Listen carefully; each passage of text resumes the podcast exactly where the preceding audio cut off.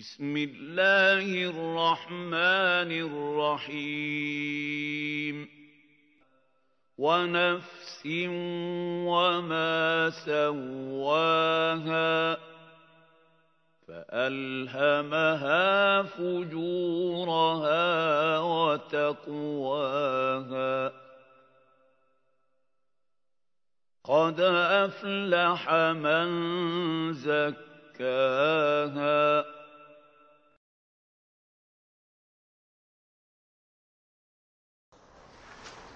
يا ريت نحط الأمر في حيز الجدية ونبدأ نسمع هذه المحاضرات لأنه أمر مهم جدا علشان نبني عليها.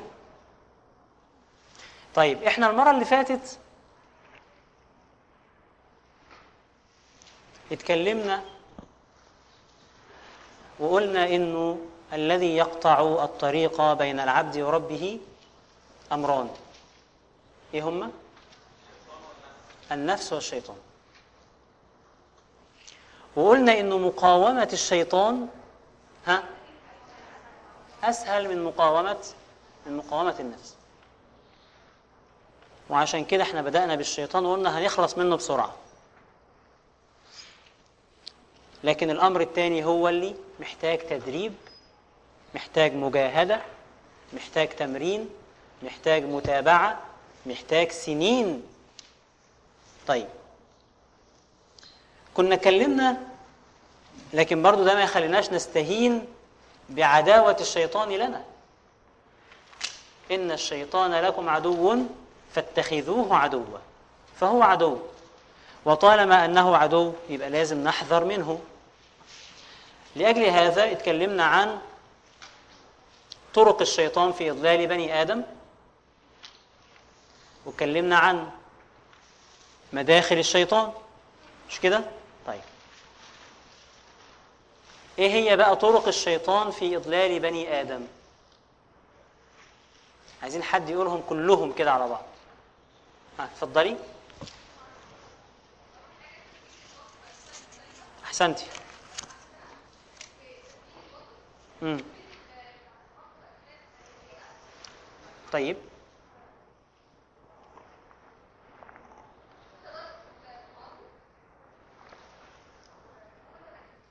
ما أنا عارف إن هم ثمانية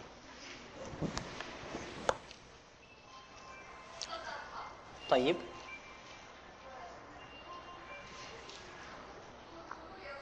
لا ما حدش يقول. ما حدش يغششها يا شباب يا شباب. أو ما تخلونيش أسمع وأنتم تغششوها. طيب الشباب مين يقول يا شباب؟ ما هي طرق الشيطان في إضلال بني آدم؟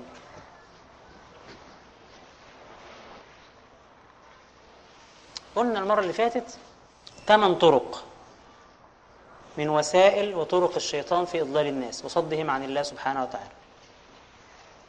اتفضل. أحسنت. أحسنت.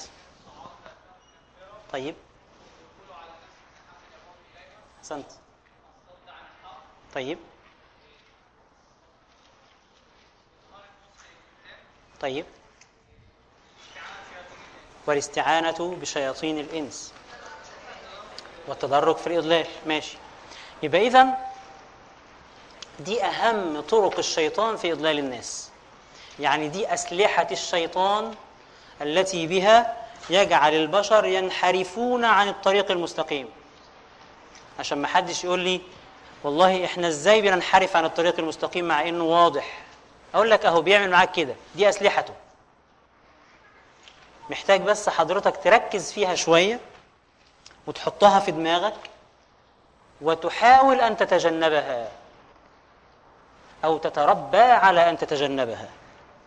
فلما يجي لك الشيطان يسمي لك المعصية باسم جميل لا أنت حضرتك بقى هتتعلم إنك لا تنخدع بالألفاظ وإن العبره بالمعاني وليست بالألفاظ. أو العبرة بالمسميات وليس بالأسماء. فهو هيسمي لي الحاجة أي حاجة. أنا ما يهمنيش الاسم أنا يهمني المضمون. إيه اللي تحت الاسم؟ فدي محتاجة مننا تعود. محتاجة مننا إن إحنا نبقى عندنا يقظة. ما هو الشيطان ما يدخلكش إلا إذا كنت غافلا. يعني واحد نايم كده على نفسه ومش عارف الدنيا فيها إيه. فيجي الشيطان ياخده من هنا يوديه هنا يلعب بيه كورة ممكن. فأنت علشان تكون بعيد عن وساوس الشياطين ومؤامرات الشياطين سواء من شياطين الإنس أو شياطين الجن لازم يكون عندك قدر من اليقظة. يعني صاحي. طيب إزاي الواحد فينا يبقى صاحي كده؟ لوساوس الشياطين ونزغات الشياطين ورغبات النفس وشهوات النفس. إزاي ده يحصل؟ يحصل لما تعود قلبك على إنه يبقى صاحي. سهله أهي.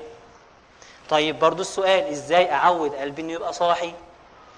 آه بحاجة بسيطة جدا وسهلة جدا وهي الذكر. فأنت اجعل لسانك رطبا. يعني إيه رطبا؟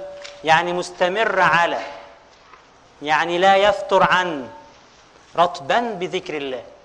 سيدنا النبي صلى الله عليه وسلم بيقول سبق المفردون.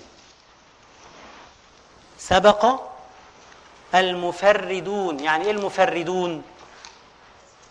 آه الذاكرون الله كثيرا والذاكرات. دول المفردون. سبقوا إيه؟ سبقوا كل الناس. ليه سبقوا كل الناس؟ هل علشان بيقعدوا يرددوا كلام وخلاص؟ لا ابدا.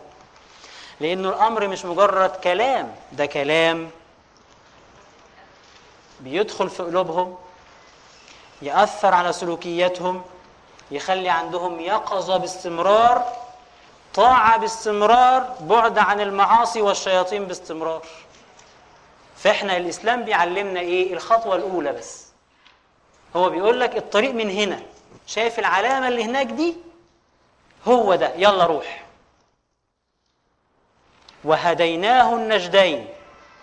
فهو هداك. وقال لك أهو الطريق أهو. الطريق من هنا. فهو قال لك ذكر الله. يلا اشتغل. انت حضرتك بقى لما هتبدأ تكثر من ذكر الله هتبدأ انت بقى تعرف المعاني التي سترد على قلبك بعد أن تبدأ في كثرة ذكر الله. هتبدأ تبقى صاحي. صاحي الحاجتين. صاحي لي وساوس الشيطان. فلما يجي لك يقول لك اعمل كذا تقول أعوذ بالله من الشيطان الرجيم. غير واحد تاني هيجي له يقول له اعمل كذا أو سوي كذا هيروح عامل وهو مش دريان إنه بيعمل معصية. ليه؟ لأنه غافل. وهتبقى صاحي لحركات نفسك. مش إحنا قلنا المرة اللي فاتت إنه أول خطوة ولا ما قلناهاش؟ قلناها ولا ما قلناهاش؟ اللي هي إيه؟ أنا مش عارف اللي هي إيه. إحنا قلنا المرة اللي فاتت إنه أول خطوة من الخطوات التي بها نتعرف على أنفسنا. إن الواحد فينا يراقب نفسه فيعاملها كأنها غيره. قلناها ولا ما قلناهاش بقى؟ ما قلناهاش. يبقى أدينا قلناها الحمد لله. يبقى أول خطوة علشان الواحد ما هو حضراتكم لو سمعتوا التسجيلات ما كناش احتاجنا نقولها تاني. فلازم نعمل إيه؟ نسمع التسجيلات. طيب يبقى الخطوة الأولى إن إحنا؟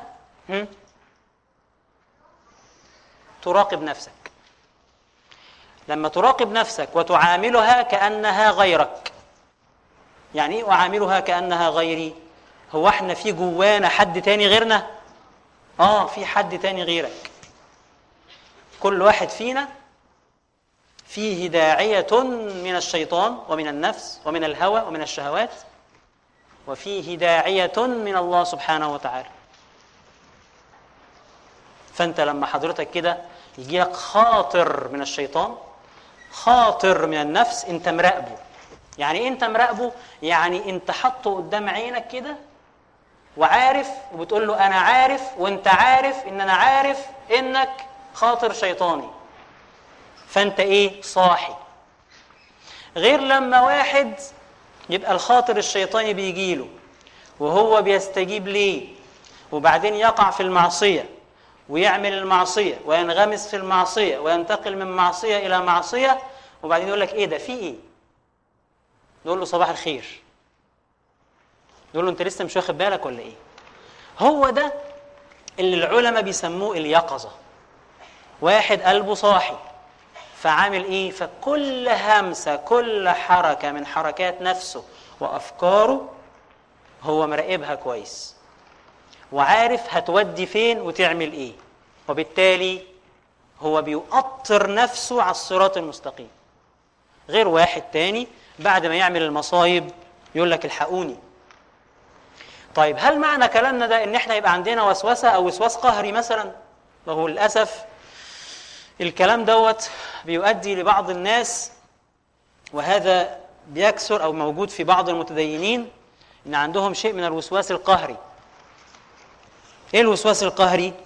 لما واحد يتربى على إنه يحاسب نفسه جدا جدا على الصغيرة والكبيرة ويضع كل الأمور في موضع واحد فيجعل الكبائر من الذنوب زي الصغائر من الذنوب. يجعل إكثاره من الطعام في مرة من المرات زي ارتكابه لفاحشة. يا حبيبي مش كده. ده بيجي من إيه؟ بيجي من قلة العلم. يجي من قلة العلم. تلاقيه جاي لك يقول لك أنا براقب ربنا على طول في كل حاجة بس الإحساس ده تعبني. بحس إنه ضغط عليا لدرجة إني بفكر أسيب العبادة خالص. طبعا لأنك ما اتعلمتش. طيب أمال إحنا بنعمل إيه في الدورة ديت؟ إحنا في الدورة دي عايزين نعمل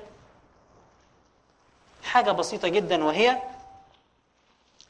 جذب النفس إلى حالة الاعتدال.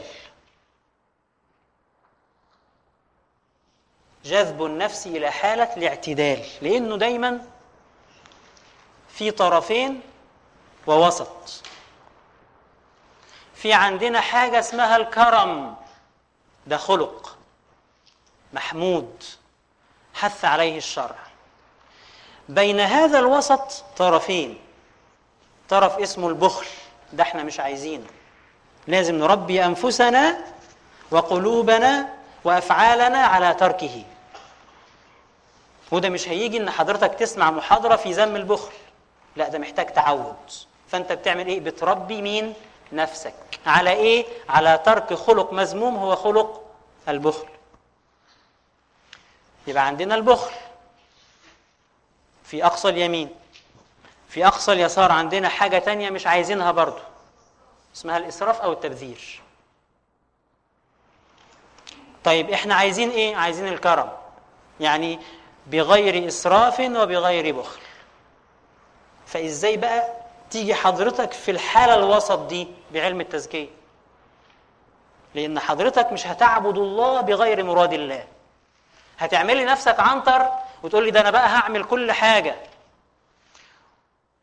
وهحاسب نفسي على كل حاجة بنفس المقدار.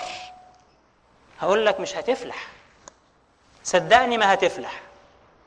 لما جه سيدنا النبي صلى الله عليه وسلم ثلاث شباب وبعدين سألوا عن عبادة سيدنا النبي صلى الله عليه وسلم.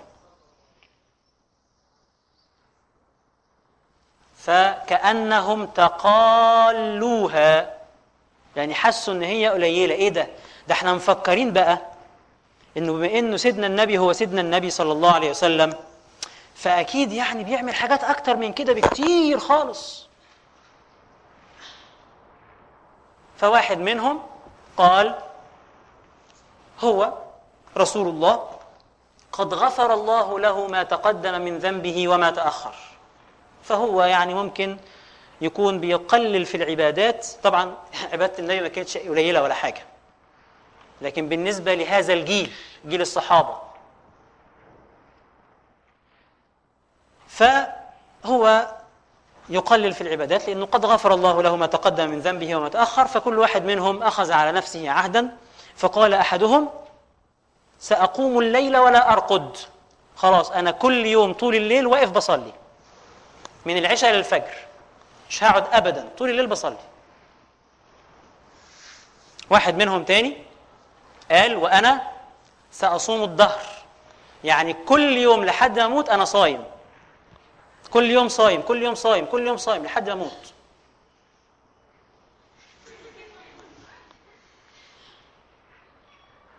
واحد منهم ثالث قال وأنا لا أتزوج النساء. خلاص. سأتفرغ للعبادة لأن الزواج هيشغلني عن العبادة. أولاد بقى وزوجة وكده فريح دماغك. طيب. فالنبي صلى الله عليه وسلم لما سمع مقالتهم بعت لهم عشان يعلمهم الإيه؟ الاعتدال. هو ده الإسلام الوسطي الجميل.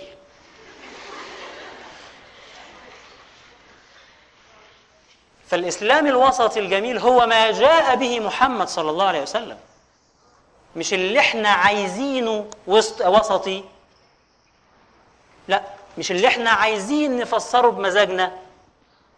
لا هو الوسط هو ما جاء به النبي.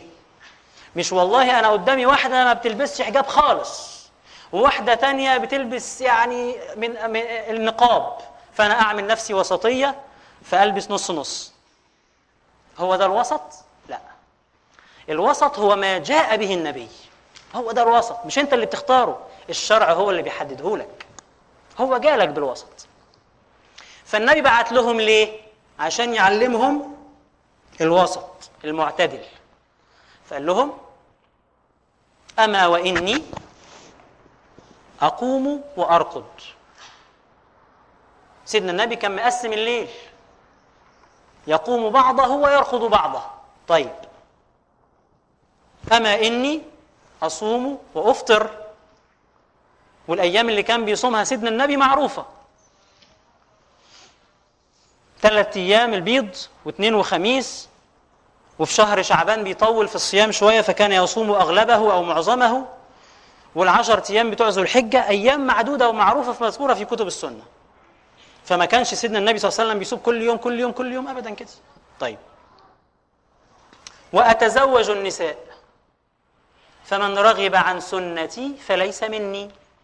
لأنه ببساطة مش أنت اللي هتحدد إيه هو الدين ولا إيه هو اللي يرضي ربك؟ اللي يرضي ربك هو ربك اللي يقوله لك. حتى لو هتشدد في العبادة ده أنا بحب ربنا. حتى لو هتحب ربنا زيادة عن اللزوم ربنا يقول لك الزيادة دي مطلوبة ولا مش مطلوبة؟ طيب يبقى اذا إحنا الغرض إن إحنا إيه؟ ناخد أنفسنا إلى حالة الإيه؟ الاعتدال. طيب هل الوصول لحالة الاعتدال ده أو دي ممكن؟ نعم ممكن. إن في ناس قد تظن إن والله خلاص أنا كده مش هتغير. أنا حاولت أغير نفسي كتير بس ما فلحتش. فخلاص أنا هفضل كده طول عمري. نقول لك الأمر اولا فكرتك هذه غير صحيحة.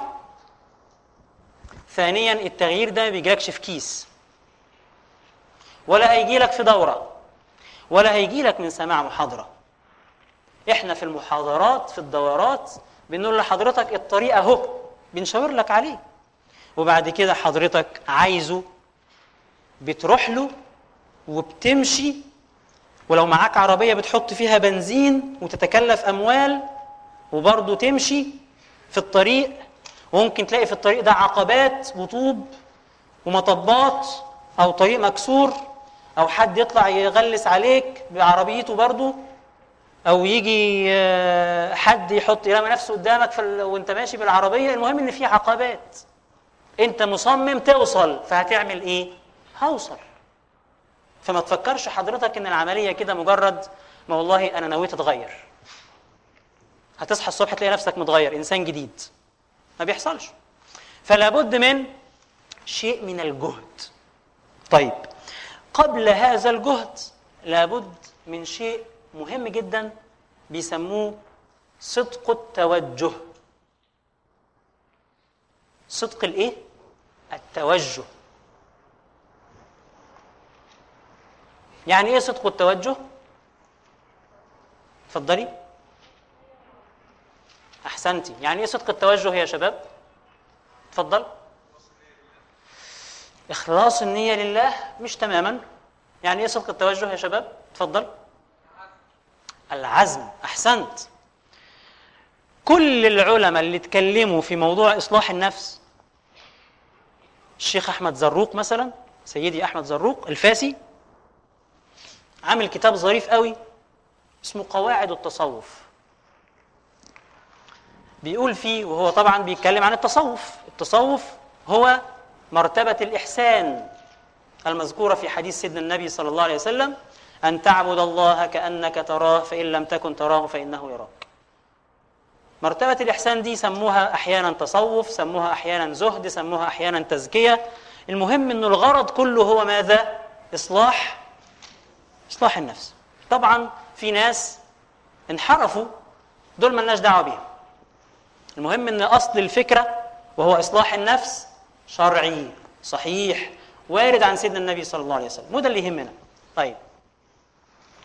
فسيدي أحمد زروق بيقول في كتابه أنا دورت في تعريفات العلماء للتصوف اللي هو إصلاح النفس يعني. فبيقول وقد حد يعني عرف بأكثر من ألفي تعريف. يعني كل واحد بيجي يعرف التصوف بتعريف. ووجدتها جميعا ترجع إلى معنى واحد. كل التعريفات دي بترجع إلى معنى واحد بس. هذا المعنى الواحد هو صدق التوجه إلى الله تعالى. يعني واحد أيا كان اسمه هنسميه متصوف هنسميه مسلم هنسميه مؤمن هنسميه محسن هنسميه آه، مدحت هنسميه أي حاجة المهم إن هو شخص بيتصف بهذه الصفة اللي هي صفة إيه؟ صدق التوجه إلى الله تعالى برضو يعني إيه صدق التوجه إلى الله تعالى؟ يعني واحد ما فيش في قلبه غير الله سبحانه وتعالى معنى إنه ما فيش في قلبه غير الله إنه لا يرى الأمور إلا بالله. يعني من خلال معايير ربنا سبحانه وتعالى مش معاييره هو الشخصية. يعني كل أحداث الكون كل البشر اللي حواليه شايف فيهم أفعال الله سبحانه وتعالى.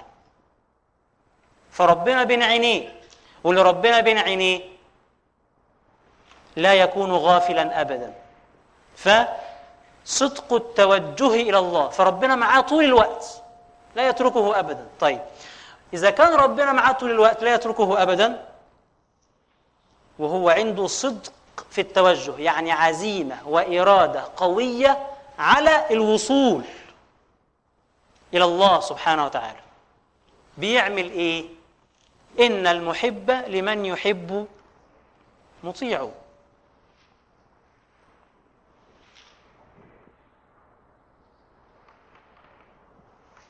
تصوف علم التزكية مبني على الحب حب الله سبحانه وتعالى.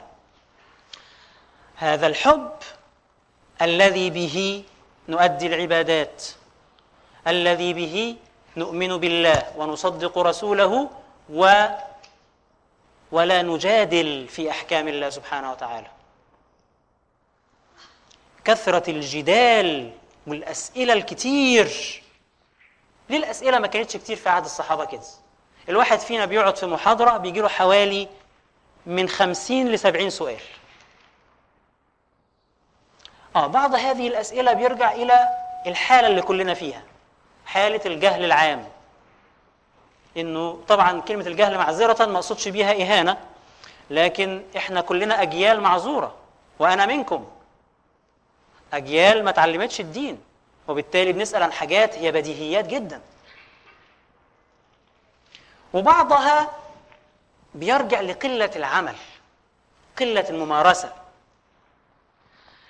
في حاجات في ديننا مش هتفهمها إلا إذا مارستها حضرتك. مش هينفع تيجي تقول لي إزاي أحط البنزين في السيارة؟ أعمل لك محاضرة يعني؟ البنزين هناك أهي روح حطه. مرة واحدة بس خلاص هتحطه بعد كده لوحدك. ففي حاجات كده محتاج حضرتك تمارس. محتاج تجرب محتاج تجاهد نفسك تحاول تغير نفسك تغير طريقتك في التفكير علشان تفهمها وتعرفها كويس. فلما يبقى عندك صدق التوجه إلى الله تعالى صدق توجه هذا سيؤدي بك إلى إنك تبذل مجهود. المجهود ده قد يكون ثقيلا على النفس في البداية.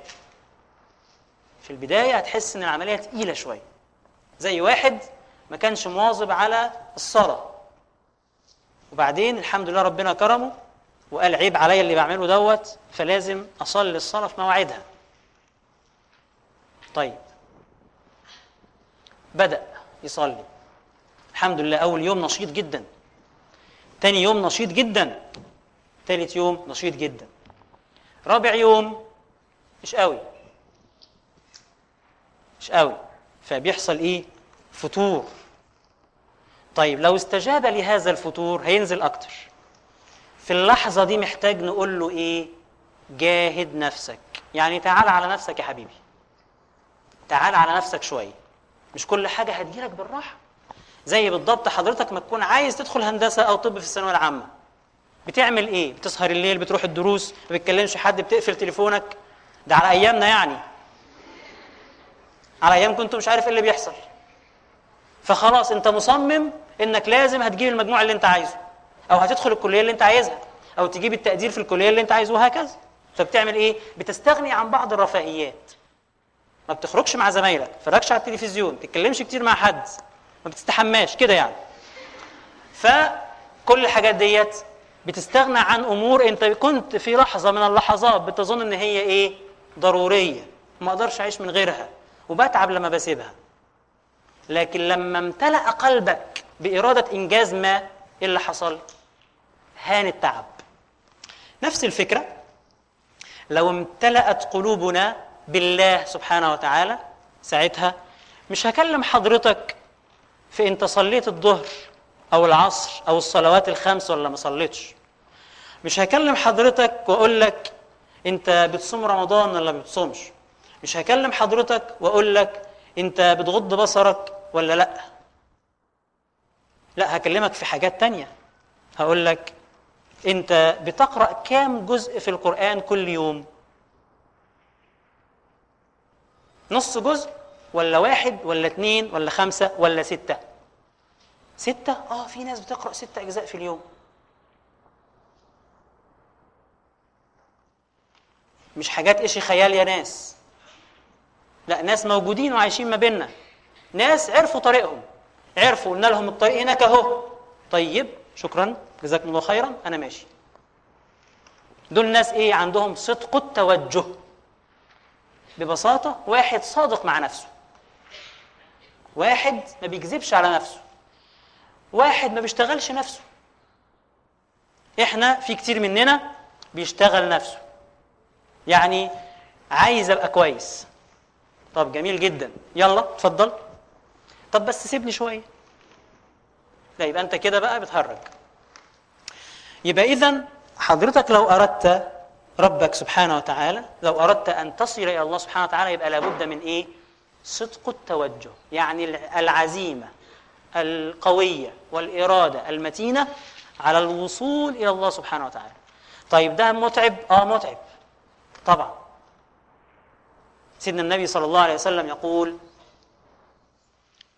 حفت الجنة ب بالمكاره وحفت النار بالشهوات. يعني إيه بقى إن شاء الله؟ يعني الحاجات اللي بتكرهها النفس.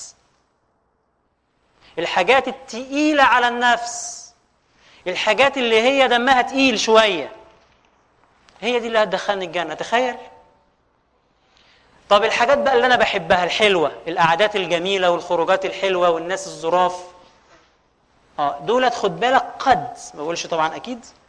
قد يكون هؤلاء أو هذا أو هذه أو هؤلاء هم دولت اللي طريقك إلى والعياذ بالله النار. يبقى أنت شوف إيه اللي بتحبه نفسك وإيه اللي بتكرهه نفسك وعيد تقييم الأمور وفقا للشرع. فإذا وجدت اللي أنت بتحبه نفسك هو اللي بيحبه ربك يبقى الحمد لله. وقد يحدث هذا إنك بعد فترة من المجاهدة تصير معرفة الله عز وجل لك خلقا.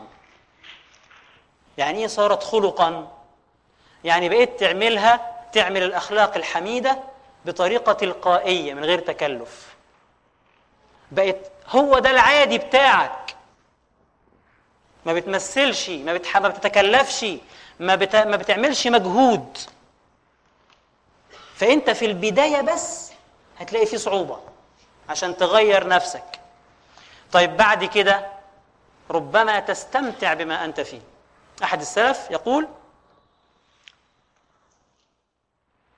عانيت قيام الليل عشرين سنة.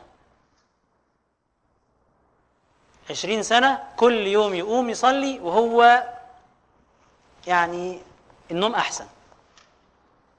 طيب بعد العشرين سنة ربنا فتح عليه قال واستمتعت به عشرين سنة. يعني بقيت لو ما صليش قيام أصحى الصبح في حاجة نقصاني مش مظبوط. فصار هذا دوائي.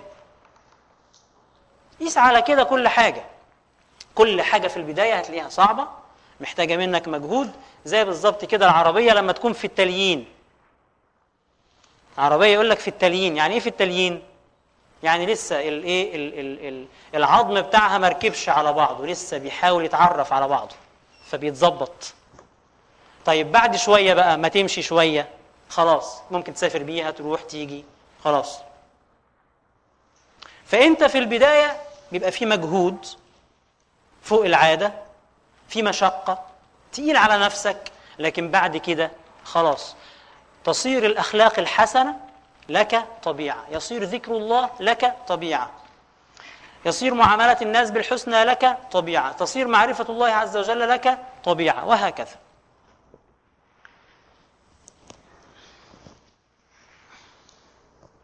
معانا ولا إيه؟ طيب. إحنا اتكلمنا في الحاجات اللي المفروض حضراتكم هتسمعوها. تاني كده مين ما حضرش معانا دورة رمضان يا شباب؟ للأسف معظم الناس. يعني طبعا للأسف حضراتكم كلكم على عينيا لكن أنا كان بودي إن حضراتكم تسمعوا اللي فات علشان نكمل عليه. لكن إحنا كده ممكن نعيد بعض ما قلناه لكن مش هنطول فيه برضو علشان الناس اللي حضروا ما يحسوش إن هم آه اتظلموا. إحنا وقفنا هنا المرة اللي فاتت. إحنا بنشرح كتاب عيوب النفس. لأبي عبد الرحمن السلمي أبي عبد الرحمن السلمي أحد التابعين المعروفين بالعلم والزهد والعبادة. حضرتك لو فتحت المصحف الذي نقرأه وحبيت تشوف إحنا بنقرأ القرآن برواية إيه؟ حفص عن عاصم. لو حبيت تشوف حفص ده جاب القرآن منين؟ ما هو حفص ده ما شافش النبي ولا شاف أصحاب النبي فإيه بقى؟ إيه بقى؟ جاب القرآن منين؟ فحفص له أسانيد يعني مشايخ تلقى عنهم القرآن حتى وصل إلى النبي صلى الله عليه وسلم فهتلاقي من مشايخه أبو عبد الرحمن السلمي طيب فأبو عبد الرحمن السلمي ألف هذا الكتاب عشان يساعدنا إحنا أصحاب النفوس اللوامة. إحنا قلنا النفوس ثلاثة. نفس مطمئنة ونفس لوامة ونفس أمارة بالسوء. النفس المطمئنة أو أصحاب النفس المطمئنة دول مش محتاجين الكلام ده. دول ناس مع ربنا يعني إيه ما نعرفش عنهم حاجة لسه. فالكلام ده بالنسبة لهم لعب عيال. طيب أصحاب النفوس اللي هي الأمارة بالسوء آه، دول ناس برضو مش محتاجين الكلام ده لأن هو ابتداء مش عارف إنه مريض. أنت عشان تعالج واحد لازم الأول يقتنع إن هو عنده مشكلة إن هو غافل إن هو في صفات سيئة لابد أن يتخلى عنها ولما يجي لك وهو عارف كده تبدأ تقول له الدواء أهو. فبرضه دولت مش هنتكلم عنهم. غالب الناس الحمد لله من أصحاب النفوس اللوامة. واحد مريض ويعلم أنه مريض ويريد العلاج. طيب. فأبو عبد الرحمن السلمي ألف هذا الكتاب لأصحاب النفوس اللوامة. وقال لنا إن الوظائف التي على أصحاب هذه النفوس تتمثل في ثلاث أمور. أولها التخلي بمعنى أن الشخص أولا عليه أن ينظف قلبه يخليه يعني يخرج منه الصفات السيئة. ثم بعد ذلك التحلي يدخل فيه الصفات الحسنة. فهخرج من قلب الرياء وهدخل فيه الإخلاص. أخرج من قلب الكذب وهدخل فيه الصدق أخرج من قلب الكبر وهدخل فيه تواضع. أخرج من قلبي حب الدنيا والتعلق بها وأدخل فيه حب الله والتعلق بدينه. يبقى أنت بتخرج صفات سيئة وتدخل صفات حسنة. العملية دي بقى إزاي بتتم؟ عايزة مجاهدة. طيب. يبقى التخلي ثم التحلي ثم التجلي. إيه التجلي دي؟ إيه التجلي دي؟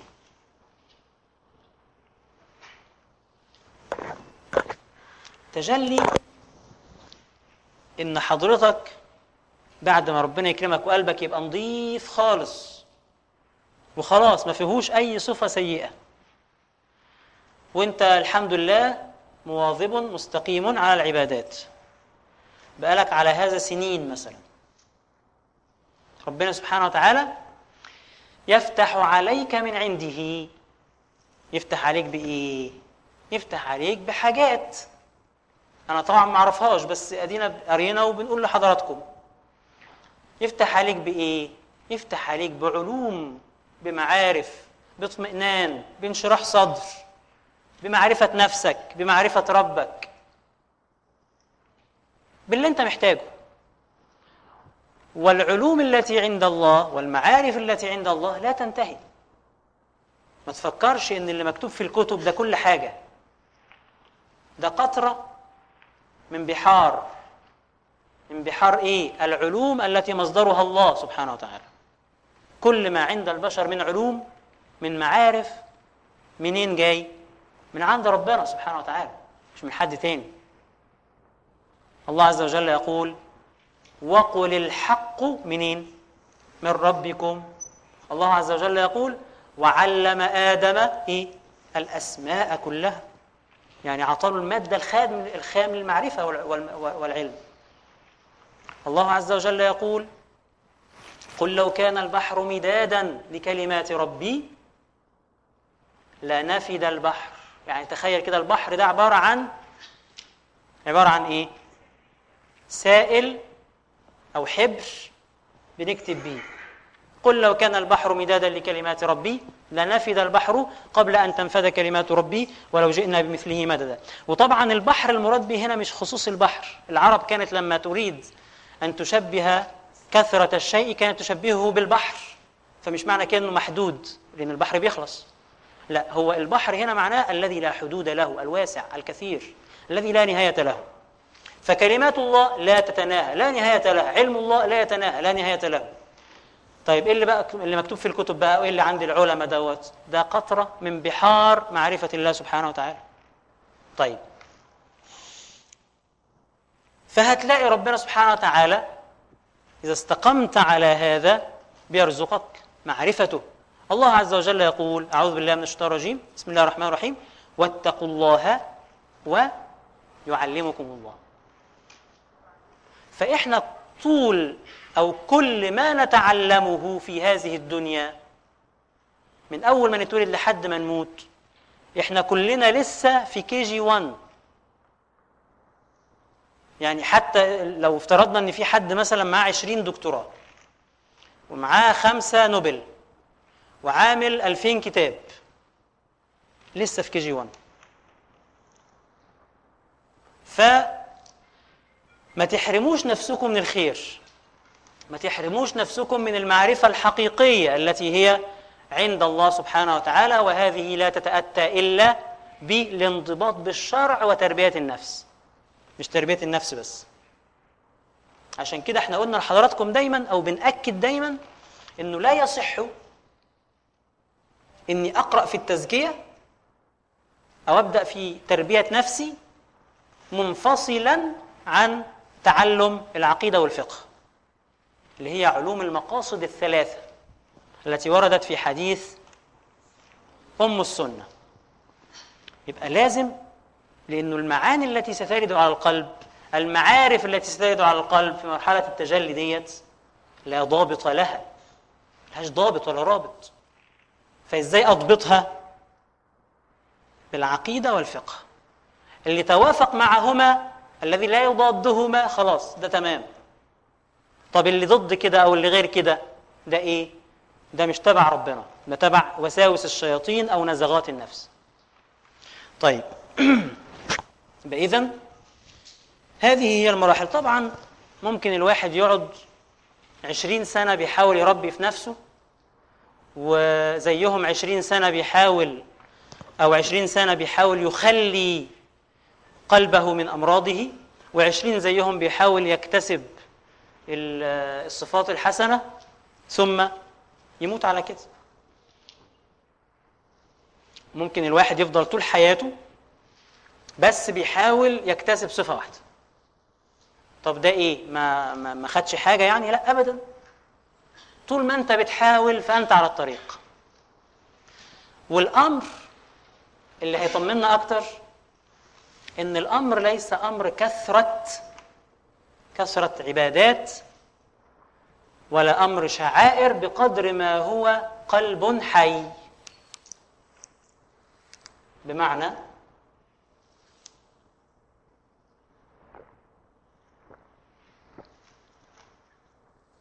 بمعنى أو بمعنى إنه الله سبحانه وتعالى إن علم في قلوبنا خيرا يعمل إيه؟ يؤتكم خيرا. إن يعلم الله في قلوبكم خيرا يؤتكم خيرا. يعني ممكن حضرتك تفضل طول حياتك بتحاول في صفة واحدة. لكن لأنك بتحاول بصدق ونفسك بتغلبك باستمرار وإنت عندك صدق في التوجه ربنا يديك ثواب كأنك خلصت كل المراحل دي. لأنه ببساطة ربنا مش عايز منك أعمال كتير. هو عايز منك قلب سليم. إلا من أتى الله بقلب سليم. فطول ما أنت بتحاول يبقى أنت بخير. لذلك قالوا إنك ما زلت بخير ما نويت الخير. طول ما أنت ناوي الخير يبقى أنت الحمد لله بخير. إمتى تقلق على نفسك؟ لما قلبك ينصرف عن طلب الخير تبقى زاهد في الخير زاهد في إصلاح نفسك. حاسس إن ده أمر مش مهم أو مش دلوقتي أو أجله أو مش في خريطة أعمالي إلى آخره. يبقى إنك بخير ما نويت الخير. طيب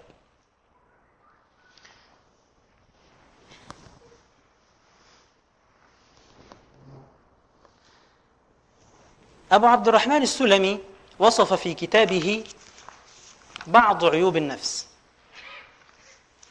فقال من هذه العيوب توهم النجاة طبعا الحاجات دي أنا همر عليها بسرعة برضو لأن الحاجات دي شرحناها قبل ذلك وأكرر الدعوة لحضراتكم إن إحنا نعمل إيه؟ إن إحنا نسمع التسجيلات. مش هزهق على فكرة. هفضل كل شوية أفكركم لحد ما تزهقوا وتسمعوها. طيب. أول عيب ذكره أبو عبد الرحمن السلمي من عيوب النفس توهم النجاة. توهم النجاة. إن حضرتك تظن إنك مية مية. إن الحمد لله أنا كويس ده أنا أحسن من غيري كتير ليه يا عم الحاج؟ ليه يا ست الهانم؟ لأني الحمد لله أنا ما بعملش الحاجات الوحشة اللي أصحابي بيعملوها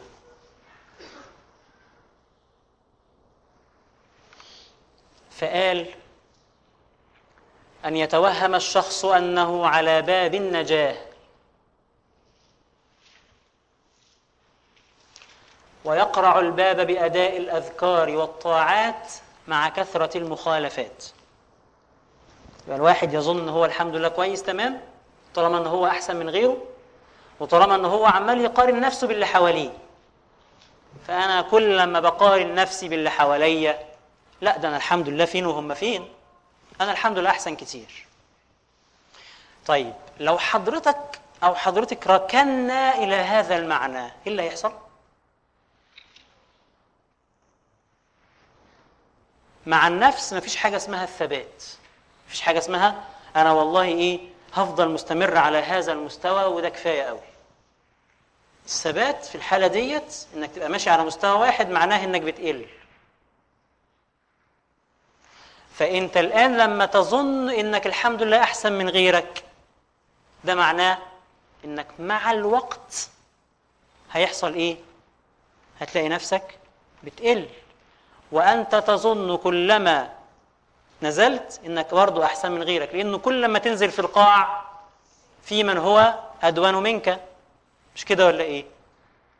يعني لو أنت حتى مثلا وصلت لدرجة إن أنت ما بقتش تصلي خالص لا ده أنا الحمد لله أحسن من غيري أنا ما بعملش زي ناس تانيين ما بسرقش الحمد لله. في ناس ما بيصلوش وبيسرقوا طب ده أنا الحمد لله بزور أبويا وأمي كل أسبوع. أنا الحمد لله ما بسقش ليهم. في غيري؟ لا لا لا لا.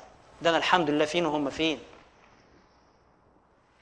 فحضرتك لو المعنى ده وصل لك دايما هتلاقي مبررات إن أنت أحسن من غيرك. وبالتالي هتفضل تنزل وفي أسوأ منك. تنزل وتقارن نفسك بالأسوأ. تنزل وفي وتقارن نفسك بالأسوأ لحد ما ما تبقاش أو ما يبقاش على الأرض أسوأ منك. ممكن طبعا تموت قبل ما توصل لهذه الدرجة بس المهم إن أنت إيه؟ عمال تنزل. طيب الحالة دي كيف نعالجها؟ علماء القلوب ومنهم سري السقطي. من سري السقطي؟ ندور عليه. نقرأ عنه.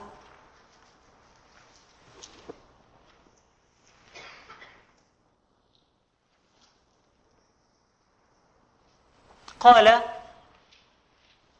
علاج الحالة الغريبة دي إن الشخص يتوهم في نفسه النجاة واحد سلوك سبيل الهدى.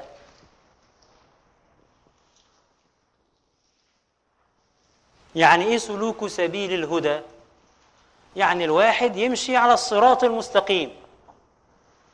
ما قارنش نفسي بغيري أبدا. أنا مالي بغيري؟ أنا مشغول بنفسي. هل أنا بهذه الحالة يرضى عني الله ولا لا؟ هو ده سبيل الهدى. عليكم أنفسكم. ما تقارنش نفسك بالأسوأ منك. لكن لو عايز تقارن بقى فعلا ممكن تقارن نفسك بمن هو أفضل منك. لكن في كلا الحالتين لو أنت عملت زي حجة الإسلام أبو حامد الغزالي عليه رحمة الله؟ مقال حجة الإسلام عمل كتاب إحياء علوم الدين خمس مجلدات علشان يساعدنا على فكرة عمل القلب أثناء أداء العبادات. لما وجد أنه معظم فقهاء عصره وقبل عصره تحول الدين دون أن يشعروا أو ده اللي كان على الأقل بيصل للناس إن الدين عبارة عن طقوس. صلاة بلا روح صيام بلا روح زكاة بلا روح عبادات بلا روح. طبعا الصحابة اللي كانوا بيضحوا بنفسهم مع سيدنا النبي واللي كانوا بيقيموا الليل واللي كانوا بيجاهدوا الأعداء واللي كانوا بيعملوا بيسووا عمرهم ما كانوا بيعملوا كده لمجرد إن هم بيروحوا مع سيدنا النبي المسجد يعملوا حبة حركات ويروحوا. أكيد كان في في قلوبهم معاني معينة. وأكيد هذه المعاني ورثوها عن رسول الله صلى الله عليه وسلم. فإيه بقى المعاني دي؟ هو ده علم التزكية. يهتم بوصف حالة أو حال رسول الله صلى الله عليه وسلم. إزاي قلب سيدنا النبي صلى الله عليه وسلم كان يعمل وهو يؤدي العبادات. فجه حجة الإسلام الغزالي عليه رحمة الله ودون إحياء علوم الدين. الذي قيل فيه من لم يقرأ الإحياء فليس من الأحياء فكتب أسرار الصلاة أسرار الزكاة أسرار يعني إيه أسرار؟ يعني المعاني القلبية التي ينبغي أن ترد على قلبك وأنت تتوضأ وأنت تصلي وأنت تحج وأنت تزكي إلى آخره. طبعا اللي دونه سيدنا الشيخ دي تجربته هو. ده اجتهاده هو. معنى الكلام ده إيه؟ إن حضرتك ممكن لما تستقيم مع الله قوي الكلام ده يبقى مش كافي بالنسبة لك. فيرد على قلبك من المعاني أكثر مما ورد عليه وفضل الله واسع. فهو بس بيقول لك إيه؟ بيقول لك الطريق أهو برضه تاني الطريق أهو. فأنت يلا اشتغل على نفسك.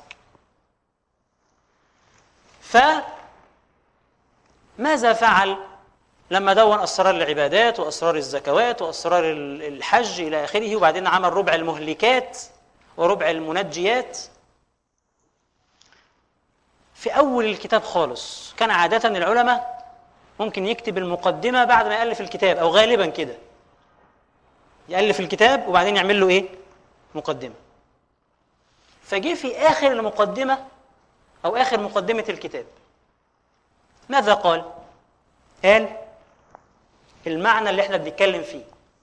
معنى إيه؟ إنك لا تنظر لأحد. بينك وبين ربك. قال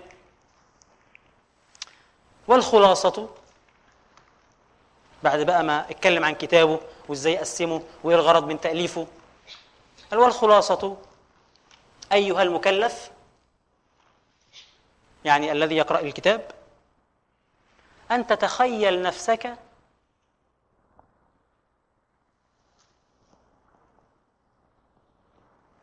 وليس ثمة إلا الله. يعني ما فيش في هذا الوجود إلا أنت وربنا. كويس. وبين يديك جنة ونار. ربنا قال لك في طريق معين هتمشي منه. إذا ما مشيتش النار إذا مشيت فيه الجنة. فافعل ما ينبغي والسلام.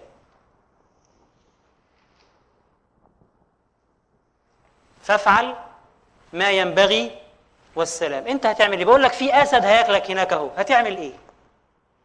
هتجري طبعا. بس هي دي الخلاصة. فانت مفيش غير ربك في انت وربك في هذا الوجود. وبينك وبين الله سبحانه وتعالى حتى تصل إليه مفاوز وعقبات. لابد انك تجتازها منها عقبة النفس. وإلا فالنار والعياذ بالله. هتعمل إيه بقى؟ ها لازم تجاوب على السؤال ده دلوقتي. لازم الآن تجاوب على هذا السؤال. فافعل ما ينبغي والسلام هو ده سلوك سبيل الهدى. مالكش دعوة بغيرك يا أخي. خليك في نفسك. أنت كده بحالتك دي ترضي الله ولا لأ؟ هو ده سلوك سبيل الهدى. طيب.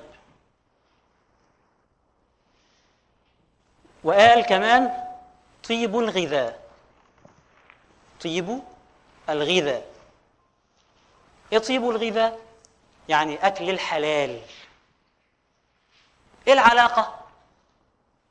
إيه يعني العلاقة بين أكل الحلال وإن الواحد يعالج نفسه من توهم النجاة؟ قال لك آه أكل الحرام مؤثر في سلوك الإنسان. سبحان الله. لما تدخل جسمك حرام وأعصابك وذراتك تتكون من هذا الحرام كيف تلين هذه الأعضاء بعد ذلك بذكر الله؟ وهي مغذاة بالحرام. فأنت لذلك لازم تعمل إيه؟ تتحرى الحلال. تبعد عن الحرام. سيدنا أبو بكر رضي الله عنه كان خليفة المسلمين. شاف تمرة في صحن بيته. فأكلها. ثم علم بعد ذلك أنها من تمر الصدقة. يعني مش من حقه ياكلها. فيعمل إيه؟ فيجي رضي الله عنه يروح حاطط صباعه في بقه كده علشان يخرجها. مش عايز يتغذى بالحرام ولا عظمه ولحمه يختلط بالحرام. وفي أحاديث في هذا المعنى إنه أكل الحرام لا يجعل الشخص مستجاب الدعوة. أكل الحرام لا يجعل الشخص مقبول الصلاة. ليه؟ في حاجة غلط في حاجز بينه وبين ربنا سبحانه وتعالى بأكل الحرام. فالحاجة اللي إحنا نعملها ماذا؟ طيب الغذاء. طيب لما يبقى في طيب للغذاء نفسك ستلين لك وتطيع الله سبحانه وتعالى. يبقى طيب الغذاء. رقم ثلاثة كمال التقى. كمال التقى. يعني التقوى الكاملة. كمال التقى أو التقوى هي فعل المأمورات واجتناب المنهيات دي التقوى كلمة التقوى معناها أن تجعل بينك وبين ما تخافه وقاية. ده معنى التقوى.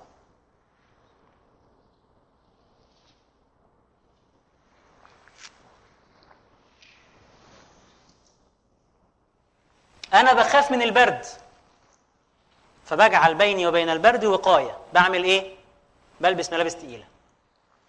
أنا بخاف من الحر. فبعمل بيني وبين الحر وقاية. بعمل إيه؟ بقعد في التكييف. وبخش أخد دش. طيب يبقى إذا دي التقوى. أن تجعل بينك وبين ما تخافه وقاية. جميل جدا. إذا كنت مؤمنا تخاف الله عز وجل فيجب أن تجعل بينك وبين عقاب الله أيضا وقاية. إذا كان هذا المعنى حاضر في ذهنك باستمرار فأنت من المتقين يعني ممن يجعلون بينهم وبين الله وقاية. طيب كيف أجعل بيني وبين الله وقاية؟ أشوف إيه اللي يرضي الله وإيه اللي يغضب الله فأعمل اللي يرضي الله وأبعد عن اللي يغضب الله بكل بساطة يبقى إذن فعل المأمورات واجتناب المنهيات طيب أنا وأنا بعمل المأمورات وبتجنب المنهيات إيه اللي حصل؟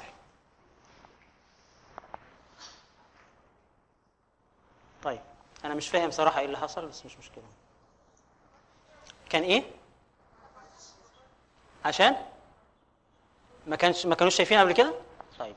طب قولوا يا شباب اللي ورا برضو ولا إيه؟ طيب. شايفين دلوقتي؟ الناس اللي ورا. طيب. يبقى اذا أن تجعل بينك وبين ما تخافه وقاية. فالتقوى هي فعل المأمورات واجتناب واجتناب المنهيات. طيب. فلما يقول لنا هنا كمال التقى يعني معنى التقوى هذا يكون حاضرا في قلبك لا يغيب. وأن يكون معنى التقوى هذا متسلطا على كل الأمور. يعني مش بتقي الكبائر بس لا ده أنا كمان بتقي الصغائر صغائر الذنوب. عشان كده الشاعر قال خل الذنوب صغيرها وكبيرها فهو التقى. هو ده التقى. خل الذنوب صغيرها وكبيرها فهو التقى. واصنع كماش فوق أرض الشوك يحذر ما يرى. واحد ماشي في أرض فيها أشواك. بيعمل إيه؟ ها؟ بيعمل ثيابه كده وشوية كده وشوية كده علشان الأشواك لا تصيبه. واصنع كماش فوق أرض الشوك يحذر ما يرى. لا تحقرن صغيرة إن الجبال من الحصى. يعني لو أنت قلت والله دي حاجة صغيرة مش مهم ما جاتش على دي وتركتها كده من غير استغفار ولا توبة هتجمع جنبها حاجات. بعد شوية يعملوا كوم صغير كده. وبعدين الكوم ده يكبر مع الوقت لحد ما تلاقيه بقى جبل من السيئات. فلذلك أنت مأمور بالتوبة مباشرة بعد كل ذنب. نفسك غلبتك على طول عملت ذنب يبقى أنا في نفس اللحظة أستغفر الله العظيم.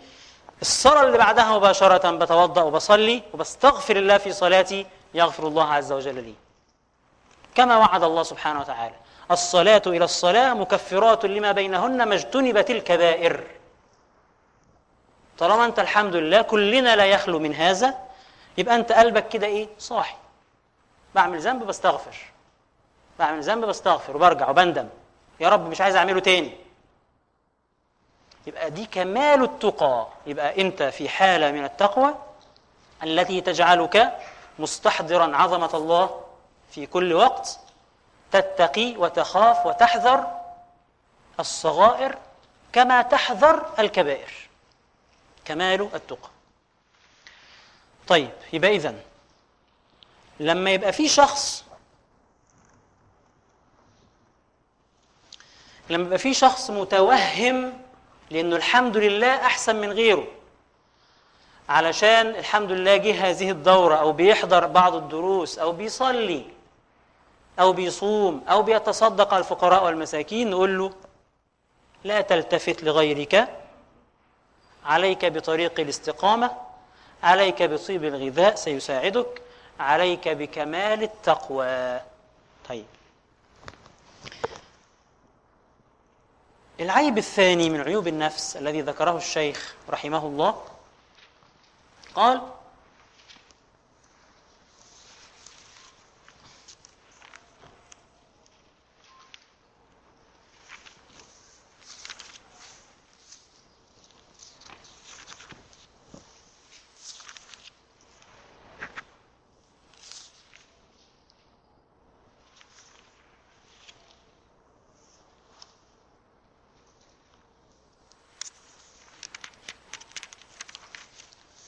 استكشاف الضر. استكشاف الضر ولا في حاجة قبليه؟ ماشي. ومن عيوبها إذا بكت هاجت به واستروحت. ومن عيوبها إذا بكت هاجت به واستروحت. يعني إيه؟ يعني من عيوب النفس أنها تتخلص من همومها بالبكاء. طب ده عيب. إيه ده؟ إزاي يعني يبقى عيب من عيوب النفس؟ طب نعمل إيه يعني؟ المشايخ عايزيننا نبقى مكتئبين طول الوقت؟ آه؟ أعوذ بالله.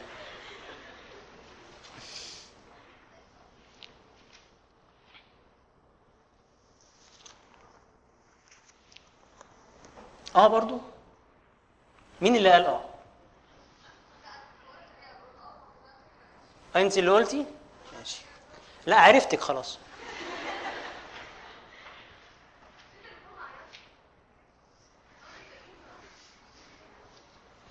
خلاص عرفتك ما تحاوليش. طيب يبقى بيقول من عيوبها أنها إيه؟ إذا بكت هاجت به واستروحت. الكلام ده في قيد مهم. إيه هو؟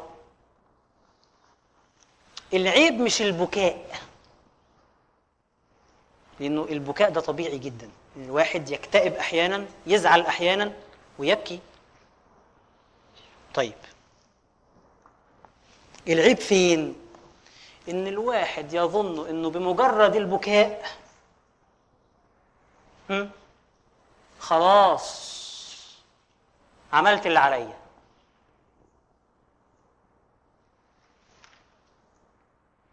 البكاء ليس توبة. البكاء ليس توبة. يعني ممكن الواحد يتحط في موقف يبقى محرج جدا. فلما يقعد مع نفسه كده ويفتكر الموقف ومنظره قدام الناس يقعد يعيط. طيب وبعدين يعني؟ هل بكاء ده صلح الموقف؟ هل ال- اللي حصل دوت هيعالج حاجة معينة؟ ابدا. اللي بيحصل إيه؟ إن النفس يعني موضوع البكاء ده فيه خدعة. فبدل ما الواحد يقول والله أنا في الموقف ده غلطان في واحد اتنين تلاتة وهعمل واحد اتنين تلاتة لا هو مش ما بيمرش على الموضوع ده خالص فالبكاء أسهل. وبعد ما يبكي يحس إنه عمل اللي عليه. خلاص. أنا فرغت الشحنة والطاقة اللي عندي وخلاص دون أن يفعل الواجب. إيه الواجب؟ ان أصلح. إني أصلح. فإذا من عيوبها أنها إذا بكت. هاجت به واستروحت. طيب. يبقى إحنا ما بنقولش للناس يا جماعة خليكم مكتئبين ولا مكشرين ما بنقولش كده خالص أعوذ بالله. ربنا سبحانه وتعالى بيمتن على سيدنا النبي صلى الله عليه وسلم بإنه ألم نشرح لك صدرك؟ فانشراح الصدر ده حالة الفرح والإطمئنان والجمال دي حلوة وجميلة ومطلوبة. طب أمال إحنا بنقول إيه تحديدا؟ بنقول لحضرتك إن البكاء ليس كافيا. لأنه من صفات النفس إن هي لما بتبكي بتستريح. فلما النفس يحدث لها فتور بعد البكاء واستراحة ممكن تكسل عن علاج ما يجب علاجه. ممكن تظن انه خلاص هذا البكاء هو الواجب. واضح كده يا شباب؟ اذا من عيوبها أنها إذا بكت هاجت به واستروحت ومداواتها ملازمة الكمد حتى لا يتفرغ إلى الاستراحة.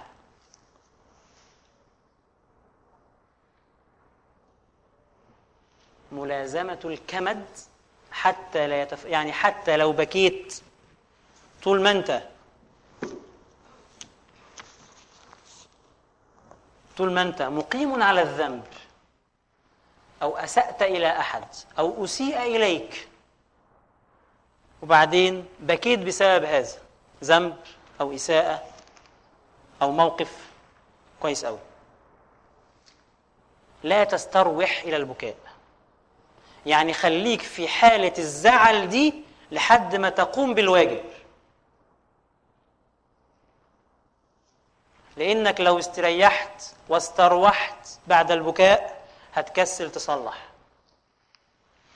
ومداواتها ملازمة الكمد حتى لا يتفرغ إلى الاستراحة وهو أن تبكي في الحزن ولا تبكي من الحزن. اللهم صل على سيدنا النبي. وهو أن تبكي إيه يا شباب؟ في الحزن.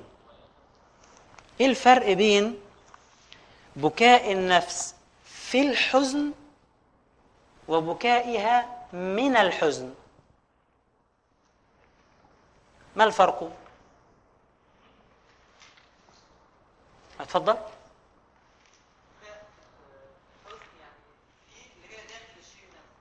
طيب فالحزن هو يعني كانه بيفكرك انت انت مش براه انت لسه جوه المشكلة نفسها فانت شايف المشكلة وعندك رغبه ان انت طول الوقت ان انت يعني عايز تطلع طيب مش مكتفي ان انت بتعيط من بره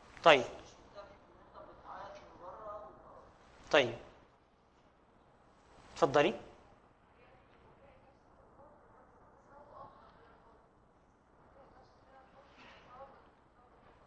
أحسنتي. اتفضلي واحدة تأثرا وواحدة هي الغاية من الحزن إيه؟ غايتي هو الحزن عشان كده بعيط لكن الأولى نتيجة ليا غاية أكتر بإصلاح بس أنا عن طريق العياط بصلح نفسي احسنتي اتفضلي اتفضلي يا فندم طيب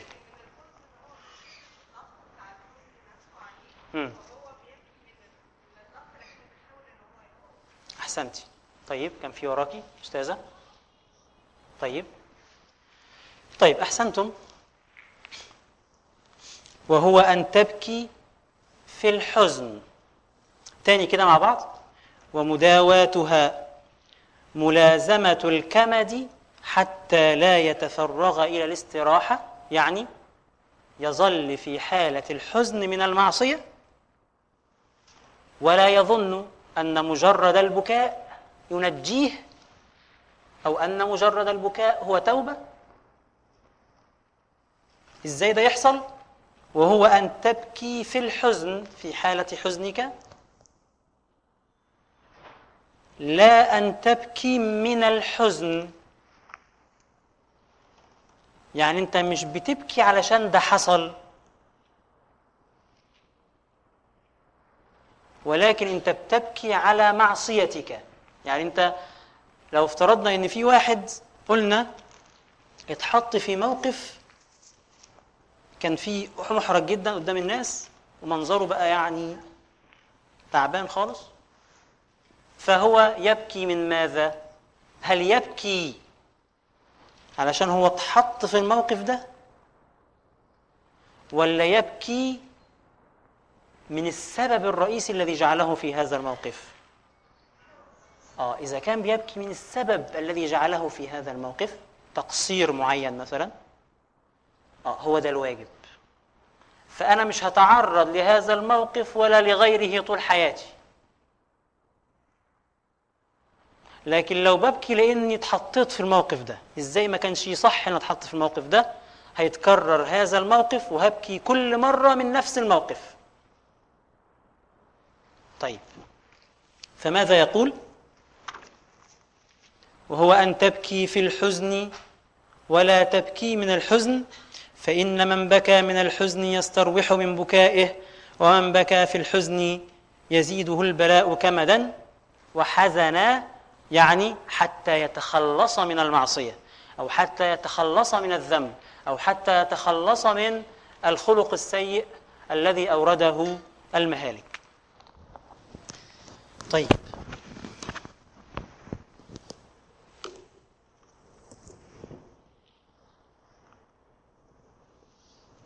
ومن عيوبها استكشاف النفس بقى استكشاف الضر.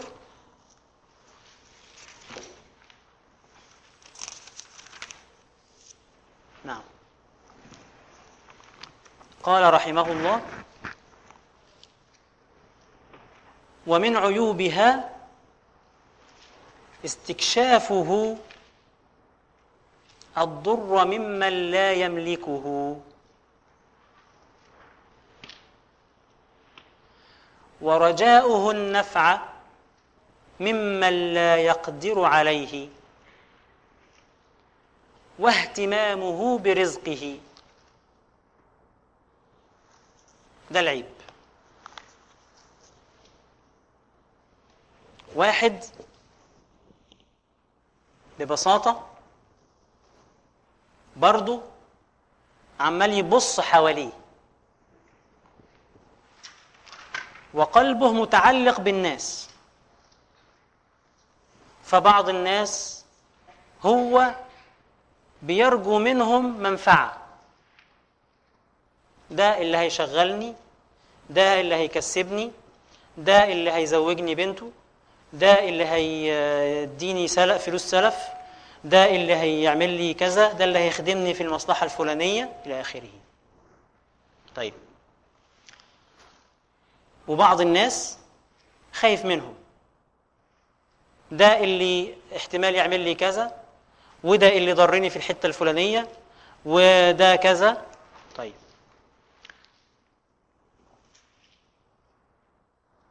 ومش متعلق بالناس بس لا ده متعلق بالماديات كمان بالناس والأشياء. وهي الدنيا إيه غير ناس وغير ناس؟ فهو ده واحد قلبه إيه؟ متعلق بكل حاجة تقريبا غير ربنا. طيب طالما القلب تعلق بغير الله فخلاص يصبح أو تصبح هذه المخلوقات وهذه الأشياء هي آلهته التي يطلب منها النفع والضر. ما هو إيه معنى أن الله هو الله؟ إيه معناها؟ إيه معناها؟ ما معنى أن الله هو الله؟ يعني هتفضلي. أحسنتي. كلمة الله مأخوذة من آلهة. آلهة. يعني إيه آلهة؟ يعني ارتبط بشدة اشتاق أحب. حتى العرب كانت تقول كده. أله الفصيل لما أمه تبعد عنه كده اللي هو الجمل الصغير ده لما أمه تبعد عنه بيعمل يدور عليها. أله الفصيل يعني اشتاق إلى أمه. فالله يعني المألوه الذي يشتاق إليه المحبوب الذي نرجوه للنفع والذي نخشاه في الضر والذي نطلب منه الرزق. طيب حضرتك غفلت عن هذه المعاني ونسيت أن الله هو الله فاتخذت من البشر والأشياء آلهة. طبعا حد هيقول لي إيه ده يا عم الشيخ هنكفر الناس يعني؟ لا ما بنكفرش حد. ما بنكفرش إلا اللي ربنا كفره بس. الله أكبر الله أكبر. إحنا بنقول لهذا الشخص أنت غافل. لأنك غفلت عن حقيقة الله سبحانه وتعالى. نعمل سايلنت لو سمحتوا يا شباب. طيب.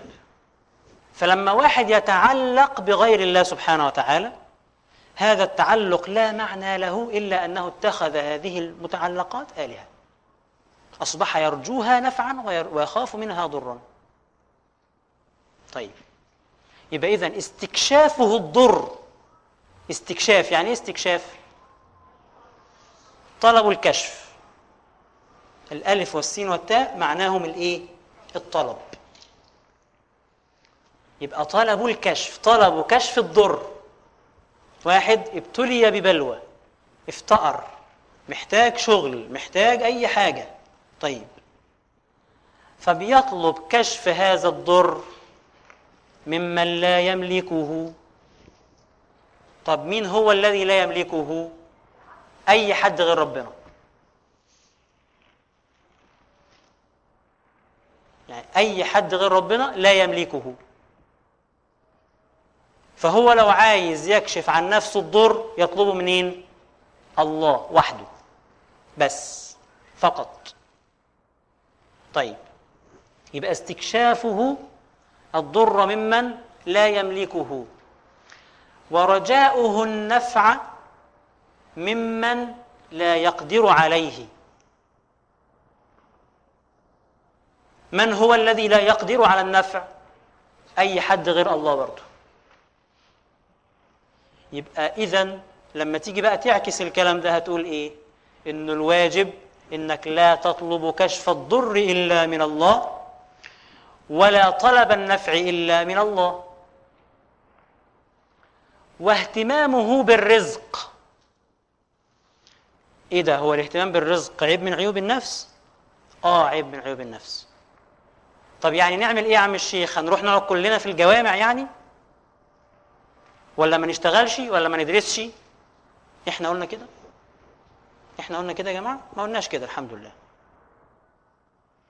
فلو سمحتوا سيبكم من كلام التلفزيون خالص. واهتمامه بالرزق. يعني إيه اهتمامه بالرزق؟ يعني تعلق قلبه بما ضمن له. طب برضو أعمل إيه؟ ما اشتغلش يعني؟ لا يا حبيبي اشتغل. بس سلم أمرك لله. سهلة؟ سهلة جدا. اجتهد في الدراسة بس سلم أمرك لله. اجتهد في عملك. آه، اعمل بيزنس اعمل أي حاجة. مش مشكلة. ما بنقولكش اقعد في زاوية واترك الدنيا. ربنا ما قالناش أصلا كده. لكن بنقول لك قلبك لازم يبقى إزاي؟ بس مش أكتر. فأنت حضرتك وأنت بتسعى في طلب الرزق وأنت عايز فلوس وأنت عايز تحوش وأنت عايز تشتري أرض وأنت عايز تبني بيت وأنت عايز تعلي البيت أي حاجة في الدنيا قلبك بقى إزاي؟ ده اللي يهمني. هات مش مشكلة. قلبك إزاي؟ الحاجات دي مهمة قوي بالنسبة لك؟ ولا لو ربنا نزعها منك في لحظة أنت زي ما أنت هو ده اللي بنتكلم عليه. القلب فين وحالته إزاي؟ وكلامنا كله عن كده. عشان محدش يفهم كلامنا غلط. كلامنا كله عن كده. قلبك يبقى إزاي؟ ما بنتكلمش على الجوارح. عشان كده عرفوا مثلا التوكل. فقالوا هو أن يتعب البدن ويستريح القلب. هو ده اللي إحنا عايزينه. إنك تتعب نفسك بدنك يعني أفعالك جوارحك في طلب الرزق كما أمرك الله سبحانه وتعالى حتى تاكل حلال. لكن قلبك مستريح مع ربك. ليه مستريح؟ ده أنا مش لاقي شغل. ليه مستريح؟ ده أنا عايز أتجوز. ليه مستريح؟ ده أنا عليا ديون. إزاي يستريح وهو كده؟ لازم يستريح لأن ربك سبحانه وتعالى. قال لك ده مضمون يا حبيبي ده مضمون. وفي السماء رزقكم وما توعدون ولكنكم قوم تستعجلون. مش سيدنا النبي قال كده؟ ولكنكم قوم تستعجلون. إحنا بنستعجل شوية عندنا عجلة. وكان الإنسان عجولا. عايزين كل حاجة دلوقتي الآن في نفس اللحظة. يا حبيبي اصبر شوية. اهدى شوية على نفسك هتلاقي الأمور ماشية واحدة واحدة. فأنت الآن رزقك مضمون كما أخبرك ربك. فأنت إما أنك تصدق الله أو لا تصدقه. إذا كنت مؤمن بالله سبحانه وتعالى فهو قال لك وفي السماء رزقكم وما توعدون. بكل بساطة رزقك هيجي لك لحد عندك شرط السعي. اسعى بس. طيب انت بتسعى؟ قلبك مطمئن. نصيبي هيجي لي.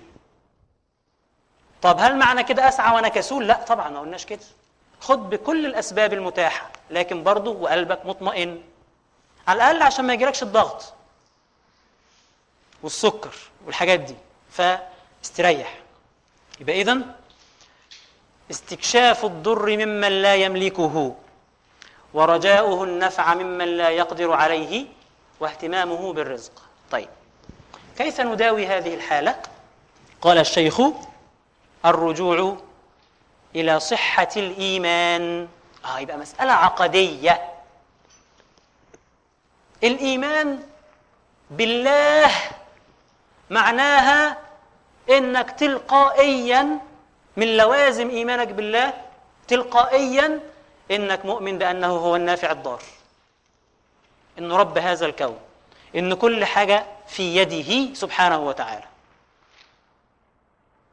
فأنت إيه؟ ذكر نفسك بحقيقة الإيمان.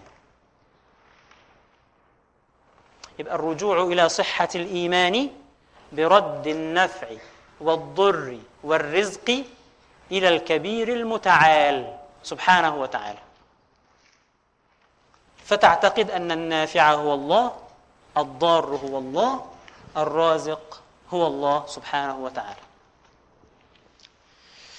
طيب ثم قال الساعة كام دلوقتي يا شباب؟ كم؟ أربعة إلا ربع طيب ومداواتها قال الشيخ ومداواتها الرجوع إلى صحة الإيمان لما أخبر الله به في كتابه بقوله وإن يمسسك الله بضر فلا كاشف له إلا هو. يا الله. أظن مفيش أوضح من كده. لما يقول لك لا وإلا. لا وإلا في جملة واحدة معناها الإيه؟ الحصر. يعني لا الطبيب ولا البشر ولا أبوك ولا أمك ولا صاحبك ولا جارك ولا أي حد. النافع هو الله. هل في أصرح من هذا؟ يعني ربنا يقول إيه؟ أكتر من كده حتى توقن القلوب بهذا المعنى. وإن يمسسك الله بضر فلا كاشف له إلا هو. وإن يردك بخير فلا راد لفضله. مفيش حد هيقدر يمنعك أو يمنع عنك وصول الخير إذا أراد الله لك أن يصل. فلا راد لفضله. ثم علمك أمر مهم جدا وهو إنك تعلم إنه الله سبحانه وتعالى يفعل في ملكه ما يشاء. فما يصحش حضرتك تقول طب بس أنا بسعى بس ما بلاقيش أو أنا عملت بس ما لقيتش. آه أنت عبد لله سبحانه وتعالى. ولو كانت هذه الحقيقة مش واضحة في ذهنك لازم توضح. انت عبد لله سبحانه وتعالى. الله عز وجل إذا أراد أن يعطيك أعطاك. وإذا أراد أن يمنع عنك منعك لأن ببساطة المسألة مش في إنه يديك أو ما يديكش. المسألة في إن أنت هتعمل إيه لما يديك أو لما يمنع عنك. هي دي المسألة. لأنه ممكن يديك فتطغى. يبقى أنت كده كسبت إيه إن شاء الله؟ يبقى يا ريته ما كان لذلك كلنا مبتلون على اختلاف ما معنا من الرزق. بعضنا مبتلى بالغنى وبعضنا برضه مبتلى بالفقر. بعضنا مبتلى بأنه عنده وظيفة وبعضنا مبتلى إنه ما عندوش وظيفة. بعضنا مبتلى إنه بيدرس وبعضنا مبتلى إنه خلص دراسة.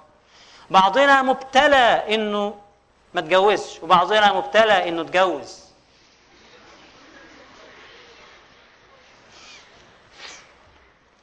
ففي كل الأحوال في كل الأحوال هناك ابتلاء. يعني إيه ابتلاء؟ يعني اختبار.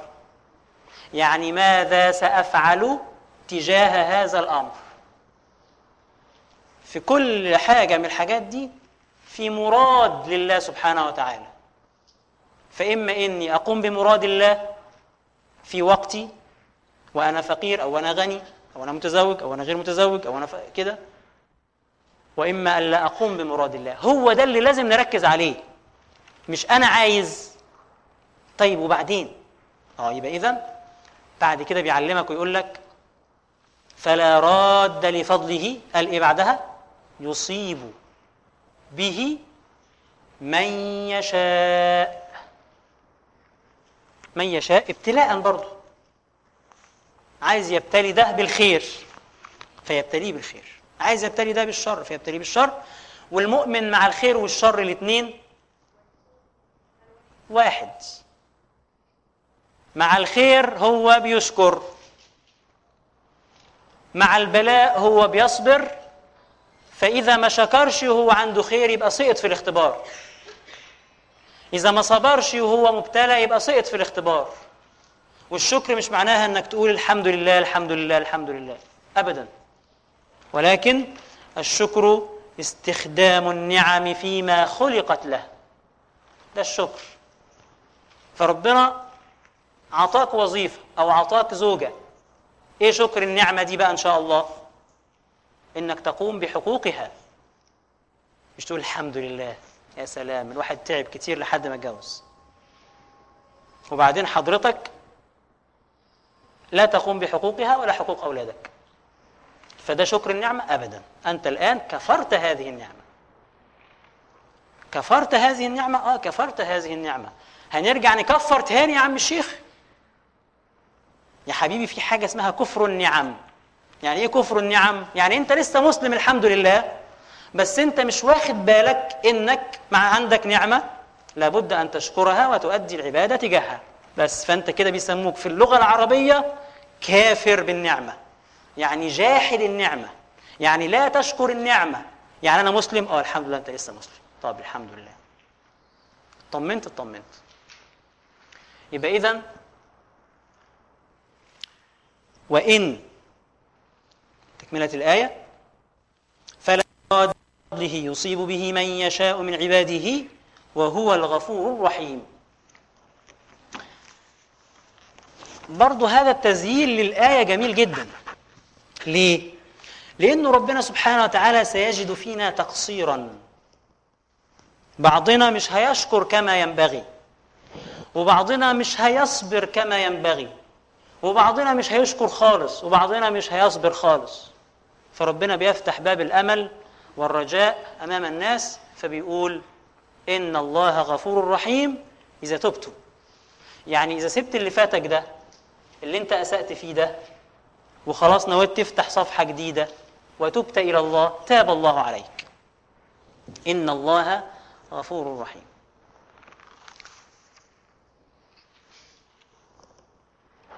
ويقول أو بقوله وما من دابة في الأرض إلا على الله رزقها. كلام برضو صريح وواضح جدا إنه الرزق بيد الله وحده. والله عز وجل ضمنه. وطالما إنه ضمنه فخلاص أنت لا يجب إنك تقلق.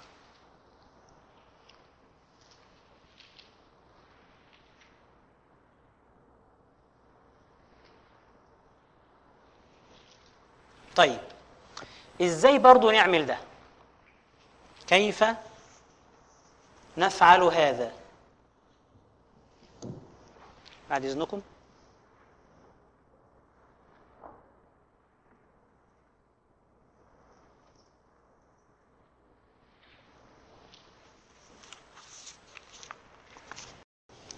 طيب كيف نصل إلى هذه الدرجة؟ إن الواحد لا يعتقد أن هناك نافعا إلا الله وأنه ليس هناك من يضر إلا الله وأنه الرزق بيد الله. قال لك ويصلح له هذا الحال إذا عمل الآتي يعني يصبح في هذه الحالة إذا فعل الآتي. أن ينظر إلى ضعف الخلق. الله. أن ينظر إلى ضعف الخلق وعجزهم. لأنه مهما ملك الناس من قوة من مال من جاه من سلاح من وجاهة من شهرة من أي حاجة مهما شوف كل أسباب القوة اللي موجودة عند الخلق مهما اجتمعت فهي بجوار قوة الله عز وجل لا شيء. أن ينظر إلى ضعف الخلق وعجزهم فيعلم أن كل من يكون محتاجا لا يقدر على قضاء حاجة غيره. طيب هل في حد في الخلق خرج عن إنه خلاص أصبح مستغني عن الله؟ أو في حاجة خلاص مش محتاجها خالص؟ ده اللي ربنا بيديله الفلوس الكتير بيبقى محتاج الصحة. وإذا كان معاه الفلوس الكتير والصحة الكتير محتاج يحافظ على الصحة والفلوس. مش كده ولا إيه؟ فلن يصل واحد من الخلق في لحظة من اللحظات لأنه يبقى يصل في دقيقة كده أو ثانية أو وقت من الأوقات أو يوم من الأيام إنه هو يقول لك خلاص أنا كده الحمد لله مش محتاج حاجة من حد. ممكن يقول كده بلسانه لكن واقع حاله ما زال محتاجا. لذلك ربنا سبحانه وتعالى يقول يا أيها الناس أنتم الفقراء إلى الله. أنت علامتك أنت مخلوق معجون في الفقر. يعني إيه في الفقر؟ يعني في الاحتياج إلى الله. أنت محتاج. محتاج للأكل محتاج للشرب محتاج للراحة محتاج للرزق محتاج للصحة. لو فكرت في حالتك كده هتقول يعني أنا سبحان الله في كل لحظة في كل نفس في مدد إلهي جاي لك. في نعمة من نعم ربنا بتحوطك. لكن إحنا للأسف متعودين على النعم الظاهرة بس. الفلوس الكتير الوظيفة الخطيرة كده. بينما حضرتك متغرق في النعم وأنت لا تشعر. أن ينظر إلى ضعف الخلق وعجزهم فيعلم أن كل من يكون محتاجا لا يقدر على قضاء حاجة غيره ومن يكون عاجزا لا يمكنه أن يصلح أسباب غيره. محدش هينفعك. لأن كلهم ببساطة زيك. محتاجين زيك. فقراء زيك. فيسلم من هذه الخطيئة. إذا يعني هذا المعنى ملأ قلبه. إذا المعاني دي كده حضرتك أوردتها على ذهنك وعلى قلبك وذكرت نفسك بها وذكرت الله وانت عمال تقول الله الله أو لا إله إلا الله لا إله إلا الله أو أستغفر الله أستغفر الله وانت عمال تتذكر هذه المعاني هتلاقيها مسكت في قلبك وتشربها قلبك فانعكست بعد ذلك على سلوكك. فاذا فيسلم من هذه الخطيئة ويرجع إلى ربه بالكلية. طيب الساعة كام الآن يا شباب؟ أربعة وثلاث دقائق ممكن نجيب نقف هنا. إيه يا فندم؟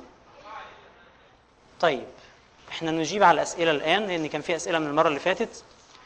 والإجابة عن الأسئلة أمر مهم جدا.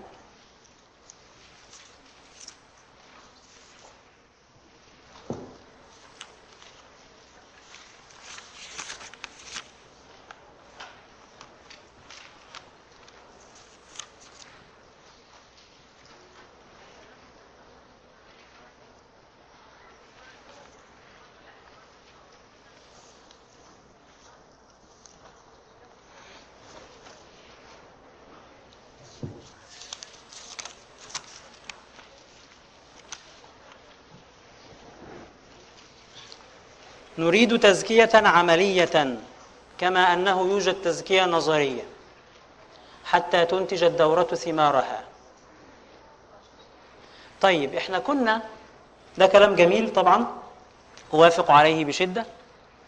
إحنا كنا الدورة اللي بعدها اللي قبل هذه آه كنا ادينا واجبات عملية.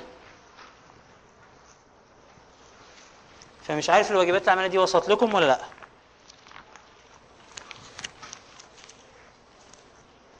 كنا في آخر يوم في الدورة اللي فاتت عطينا للناس بعض الواجبات اللي يلتزموا بيها حتى نلتقي في هذه الدورة كم من هذه الواجبات. ممكن حضراتكم تكتبوا اللي ما كانش حاضر معانا.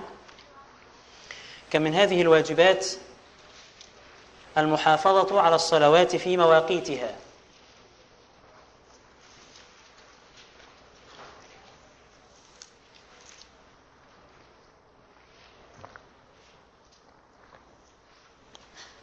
فاحنا مع بعض كده نفعل كما كان يفعل صحابة رسول الله صلى الله عليه وسلم. كان الصحابة بيعملوا إيه؟ كان الواحد منهم يقابل أخوه ويقول له يا أخي اجلس بنا نؤمن ساعة. فكانوا بيحث بعضهم بعضا على الطاعة وكانوا بيتعاونوا على طاعة الله سبحانه وتعالى. فاحنا مع بعض سنتعاون على طاعة الله سبحانه وتعالى. فكنا بنقول إن إحنا سيحث بعضنا بعضا على الآتي. المحافظة على الصلوات في مواقيتها. الصلوات طبعا بما فيها صلاة الفجر. يعني الفجر من الصلوات المطلوبة يعني أضف إلى معلوماتك. فنعمل إيه بقى؟ نعمل إيه؟ وإحنا قاعدين كده زي ما إحنا؟ والحمد لله إن إحنا ما نعرفش بعض. ولا نعرف بعض. بعضنا يعرف اللي جنبه اللي يعرف اللي جنبه يرفع ايديه.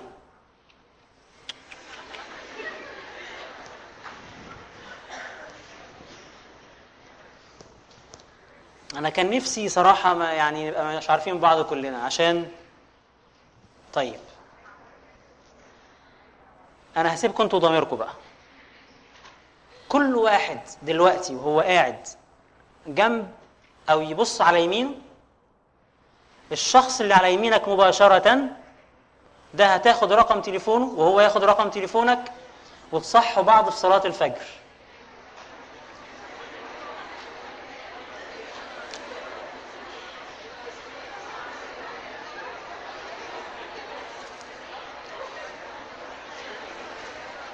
ممكن اللي على يمينه وممكن اللي على شماله عادي مش مشكلة.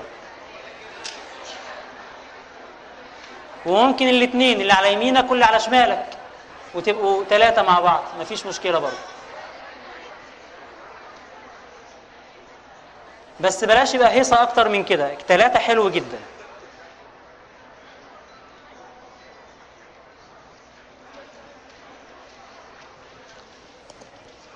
خلاص؟ ده رقم تليفون يا جماعة.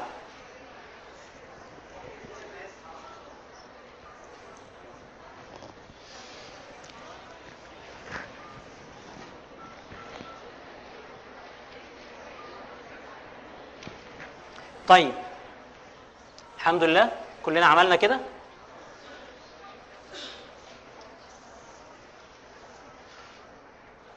اللي خد رقم تليفون اللي جنبه يرفع إيديه. في ناس انكشفت. يلا هسيبكم دقيقة كمان عشان الناس اللي ما خدتش أرقام تليفونات اللي جنبها تاخد أرقامهم بسرعة.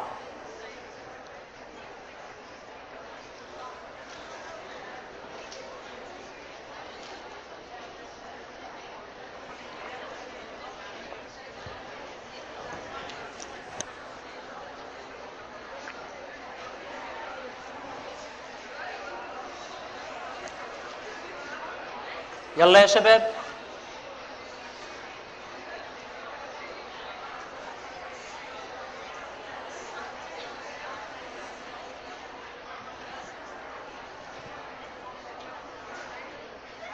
خلاص يا شباب؟ طيب. الحمد لله.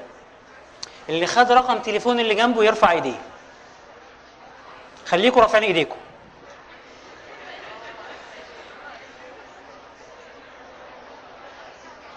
انت شايفك.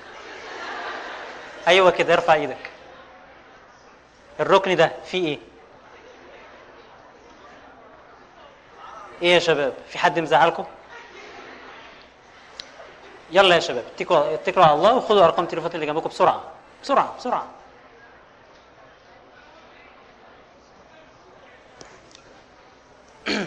خلاص يا شباب؟ طيب. براقبك وهراقبك طيب يبقى دي أول حاجة يا شباب. الموضوع دوت إن شاء الله هو سهل وبسيط لكن هتلاقوه بإذن الله تعالى فتح لكم ابوابا من الخير.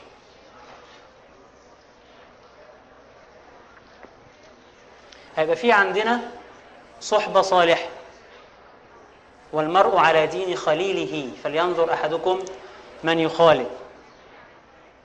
والله عز وجل يقول الأخلاء يومئذ بعضهم لبعض عدو إلا المتقين البنات صلوا على النبي. إحنا قلنا التليفونات بس.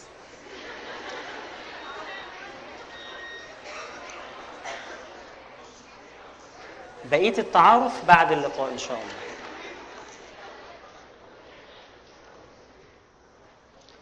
طيب يبقى إذن الأخلاء يومئذ بعضهم لبعض عدو إلا المتقين.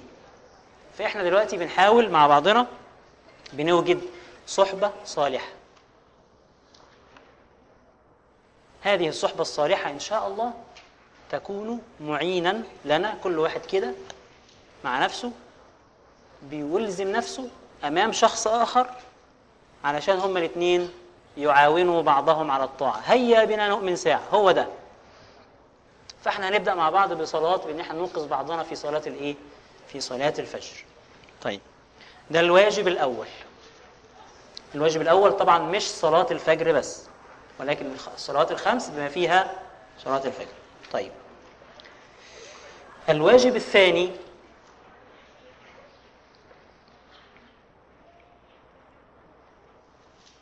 تسمعوا عن أذكار الصباح والمساء.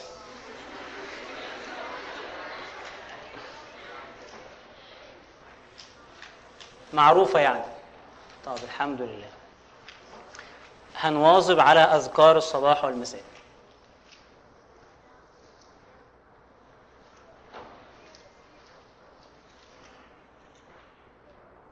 طيب.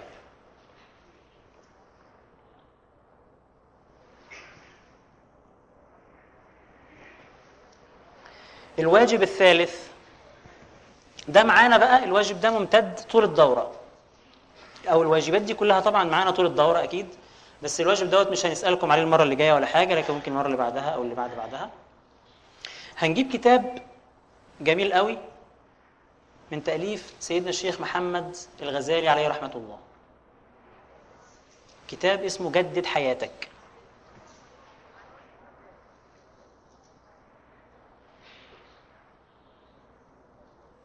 جدد حياتك. الشيخ محمد الغزالي. طيب يبقى خلاص كده اختنا اللي سألت السؤال الحمد لله لبينا طلبها وعملنا واجبات عملية. طبعا الحاجات دي يا شباب ربما المنظمين بإذن الله تعالى يوزعوا على حضراتكم بعد ذلك جدول متابعة عشان آه، تتابعوا فيه مع نفسكم مع أنفسكم أداء هذه الواجبات.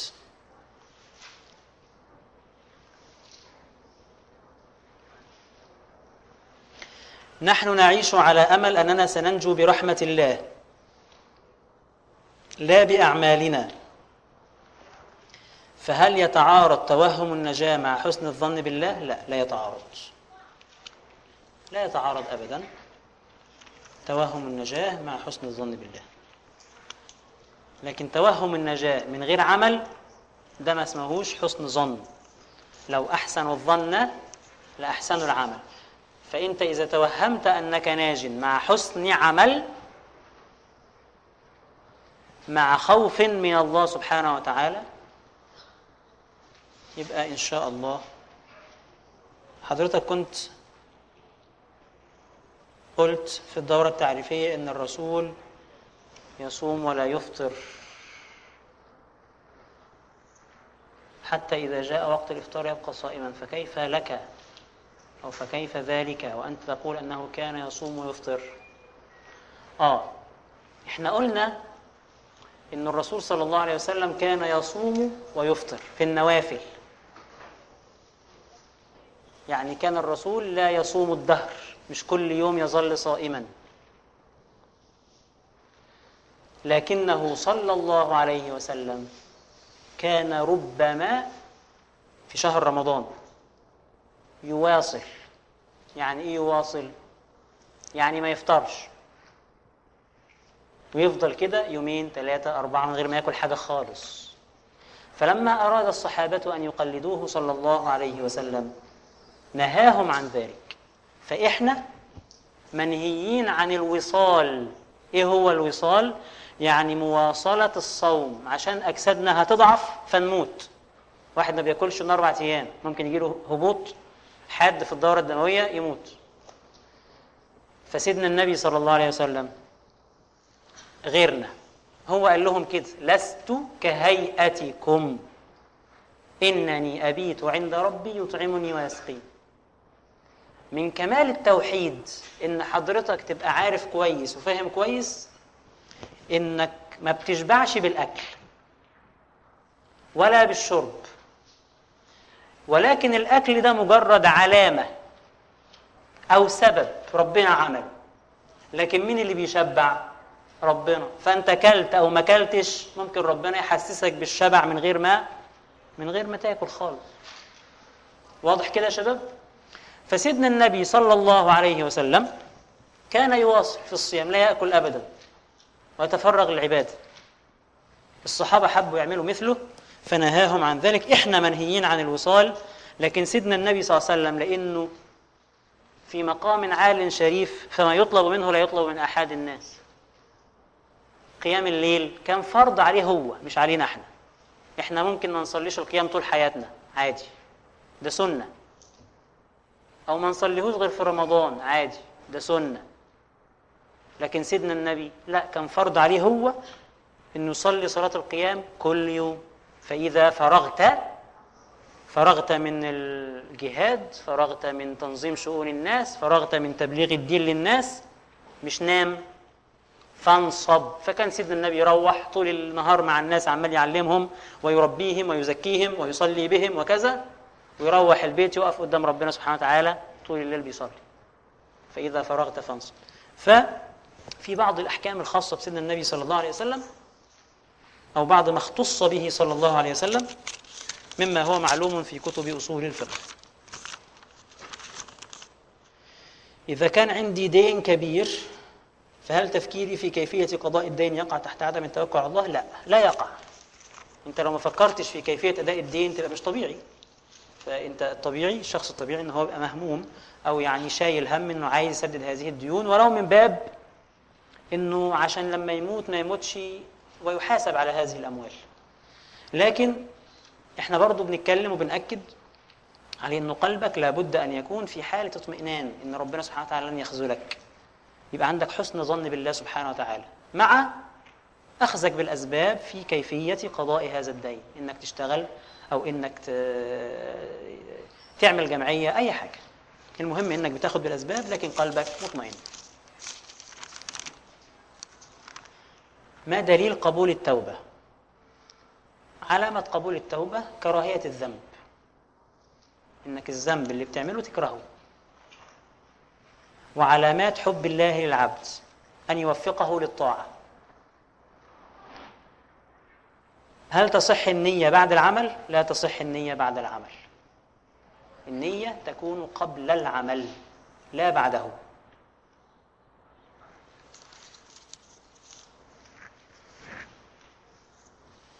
كم الساعة يا شباب؟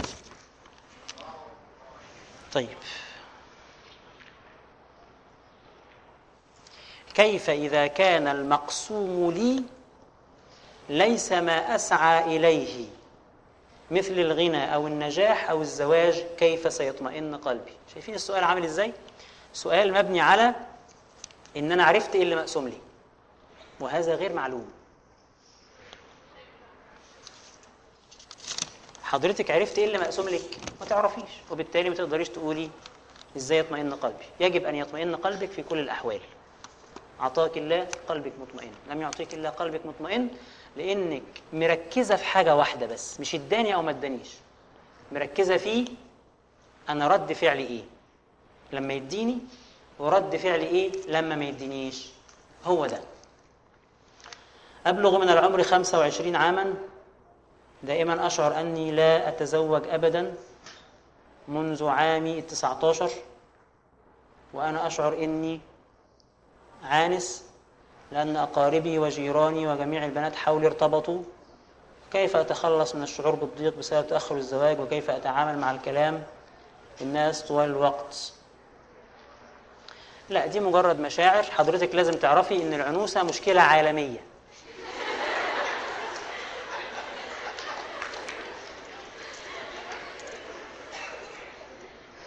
ولما بنقول عنوسة دي موجودة عند الأولاد والبنات يعني متوسط سن الزواج في مصر الآن ارتفع من 30 ل 35 فاللي يتجوز 28 ده بيقولوا له أنت يا ابني يعني بتعمل في نفسك كده ليه؟ اتجوزت بدري.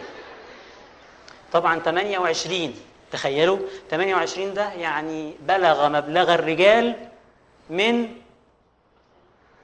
من 18 سنة مثلا. فبقاله 18 سنة نفسه يتجوز.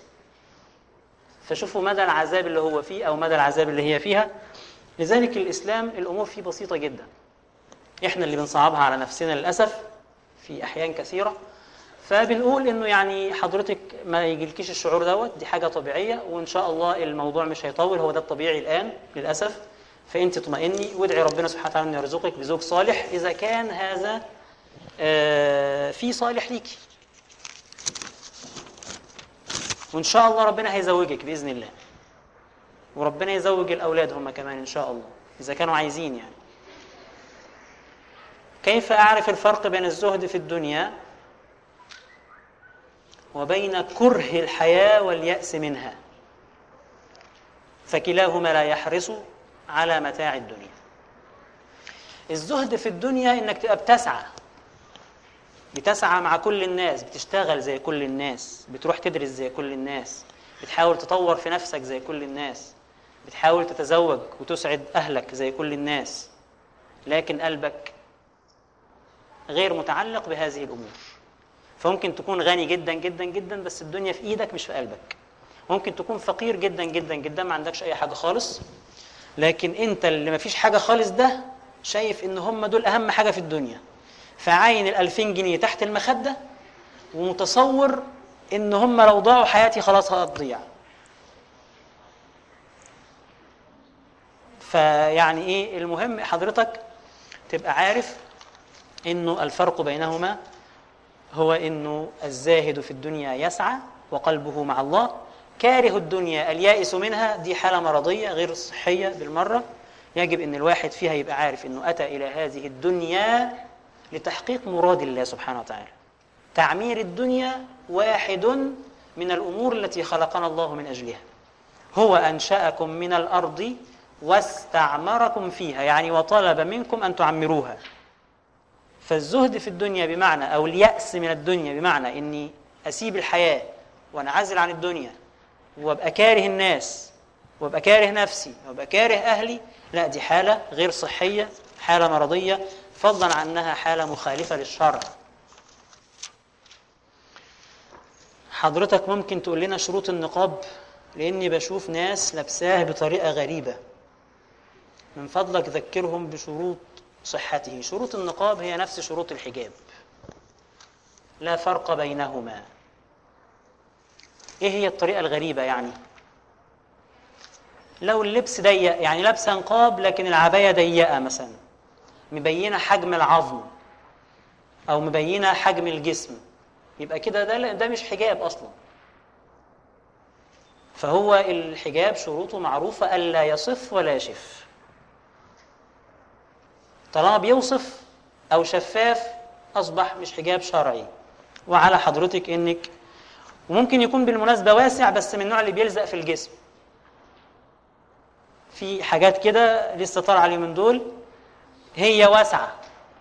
بس لما الحد ده أي حد يلبسها تلاقيها كأنها كأنها لازقة في الجسم فده ما يعتبرش واسع. لازم يكون ساتر. البسي حاجة لو شافك فيها سيدنا النبي صلى الله عليه وسلم ما تبقيش مكسوفة. أخذ نيات متعددة يعتبر عدم إخلاص في العبادة؟ لا طبعا. لو كانت هذه النيات كلها ترجع في النهاية إلى الله يعني بتعلم. علشان أرضي والدي علشان أجد عمل علشان أعف نفسي وأتزوج علشان كذا. كويس جدا. دي كلها حاجات شرعية ولا مش شرعية؟ حاجات شرعية. ترجع تسأل نفسك سؤال كمان بعدها لأنها لوحدها مش كفاية. طيب أنا طيب أنا بشتغل أو بتعلم علشان أتزوج. طيب هتتزوج ليه؟ عشان أجيب أولاد. ليه؟ عشان يكبروا. ليه؟ ما أنا مش هسيبك. لازم في الآخر يبقى الله. إذا ما كانش الله يبقى ما فيش إخلاص. حاجة زي إيه؟ الأكل.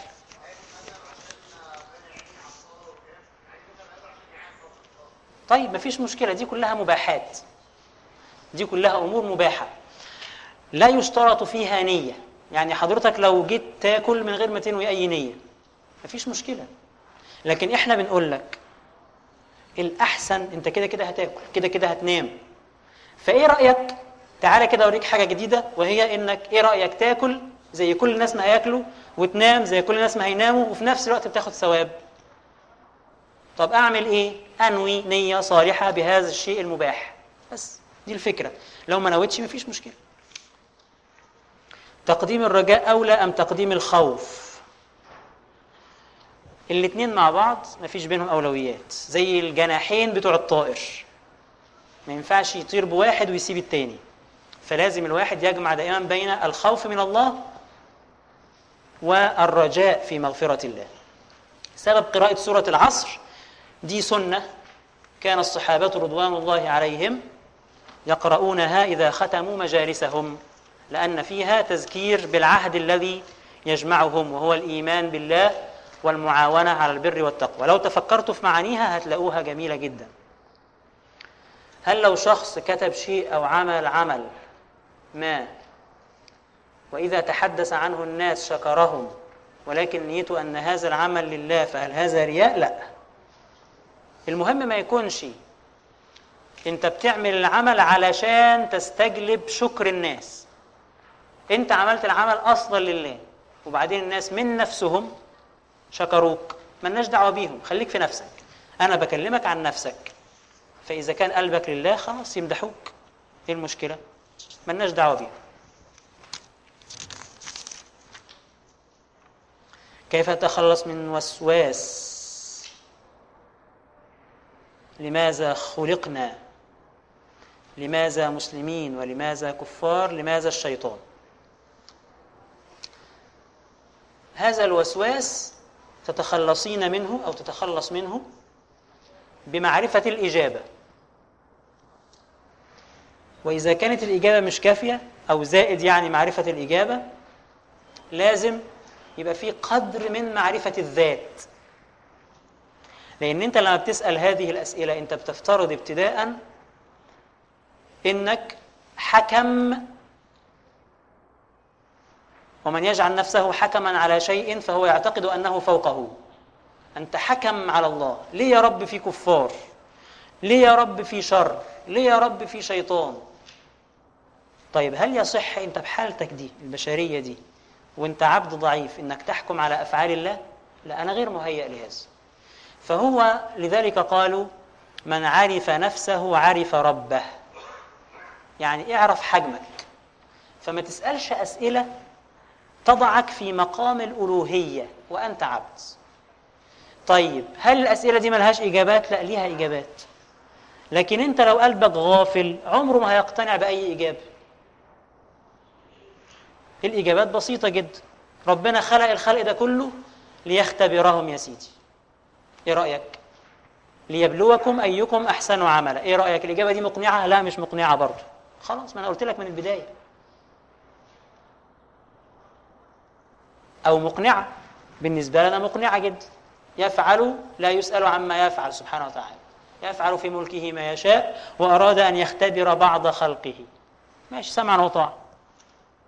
مش عاجبني بقى أنا الكلام ده فلازم أتعلم صفاتي أتعلم صفات الله سبحانه وتعالى وأدرس أو أسأل في مسألة القضاء والقدر.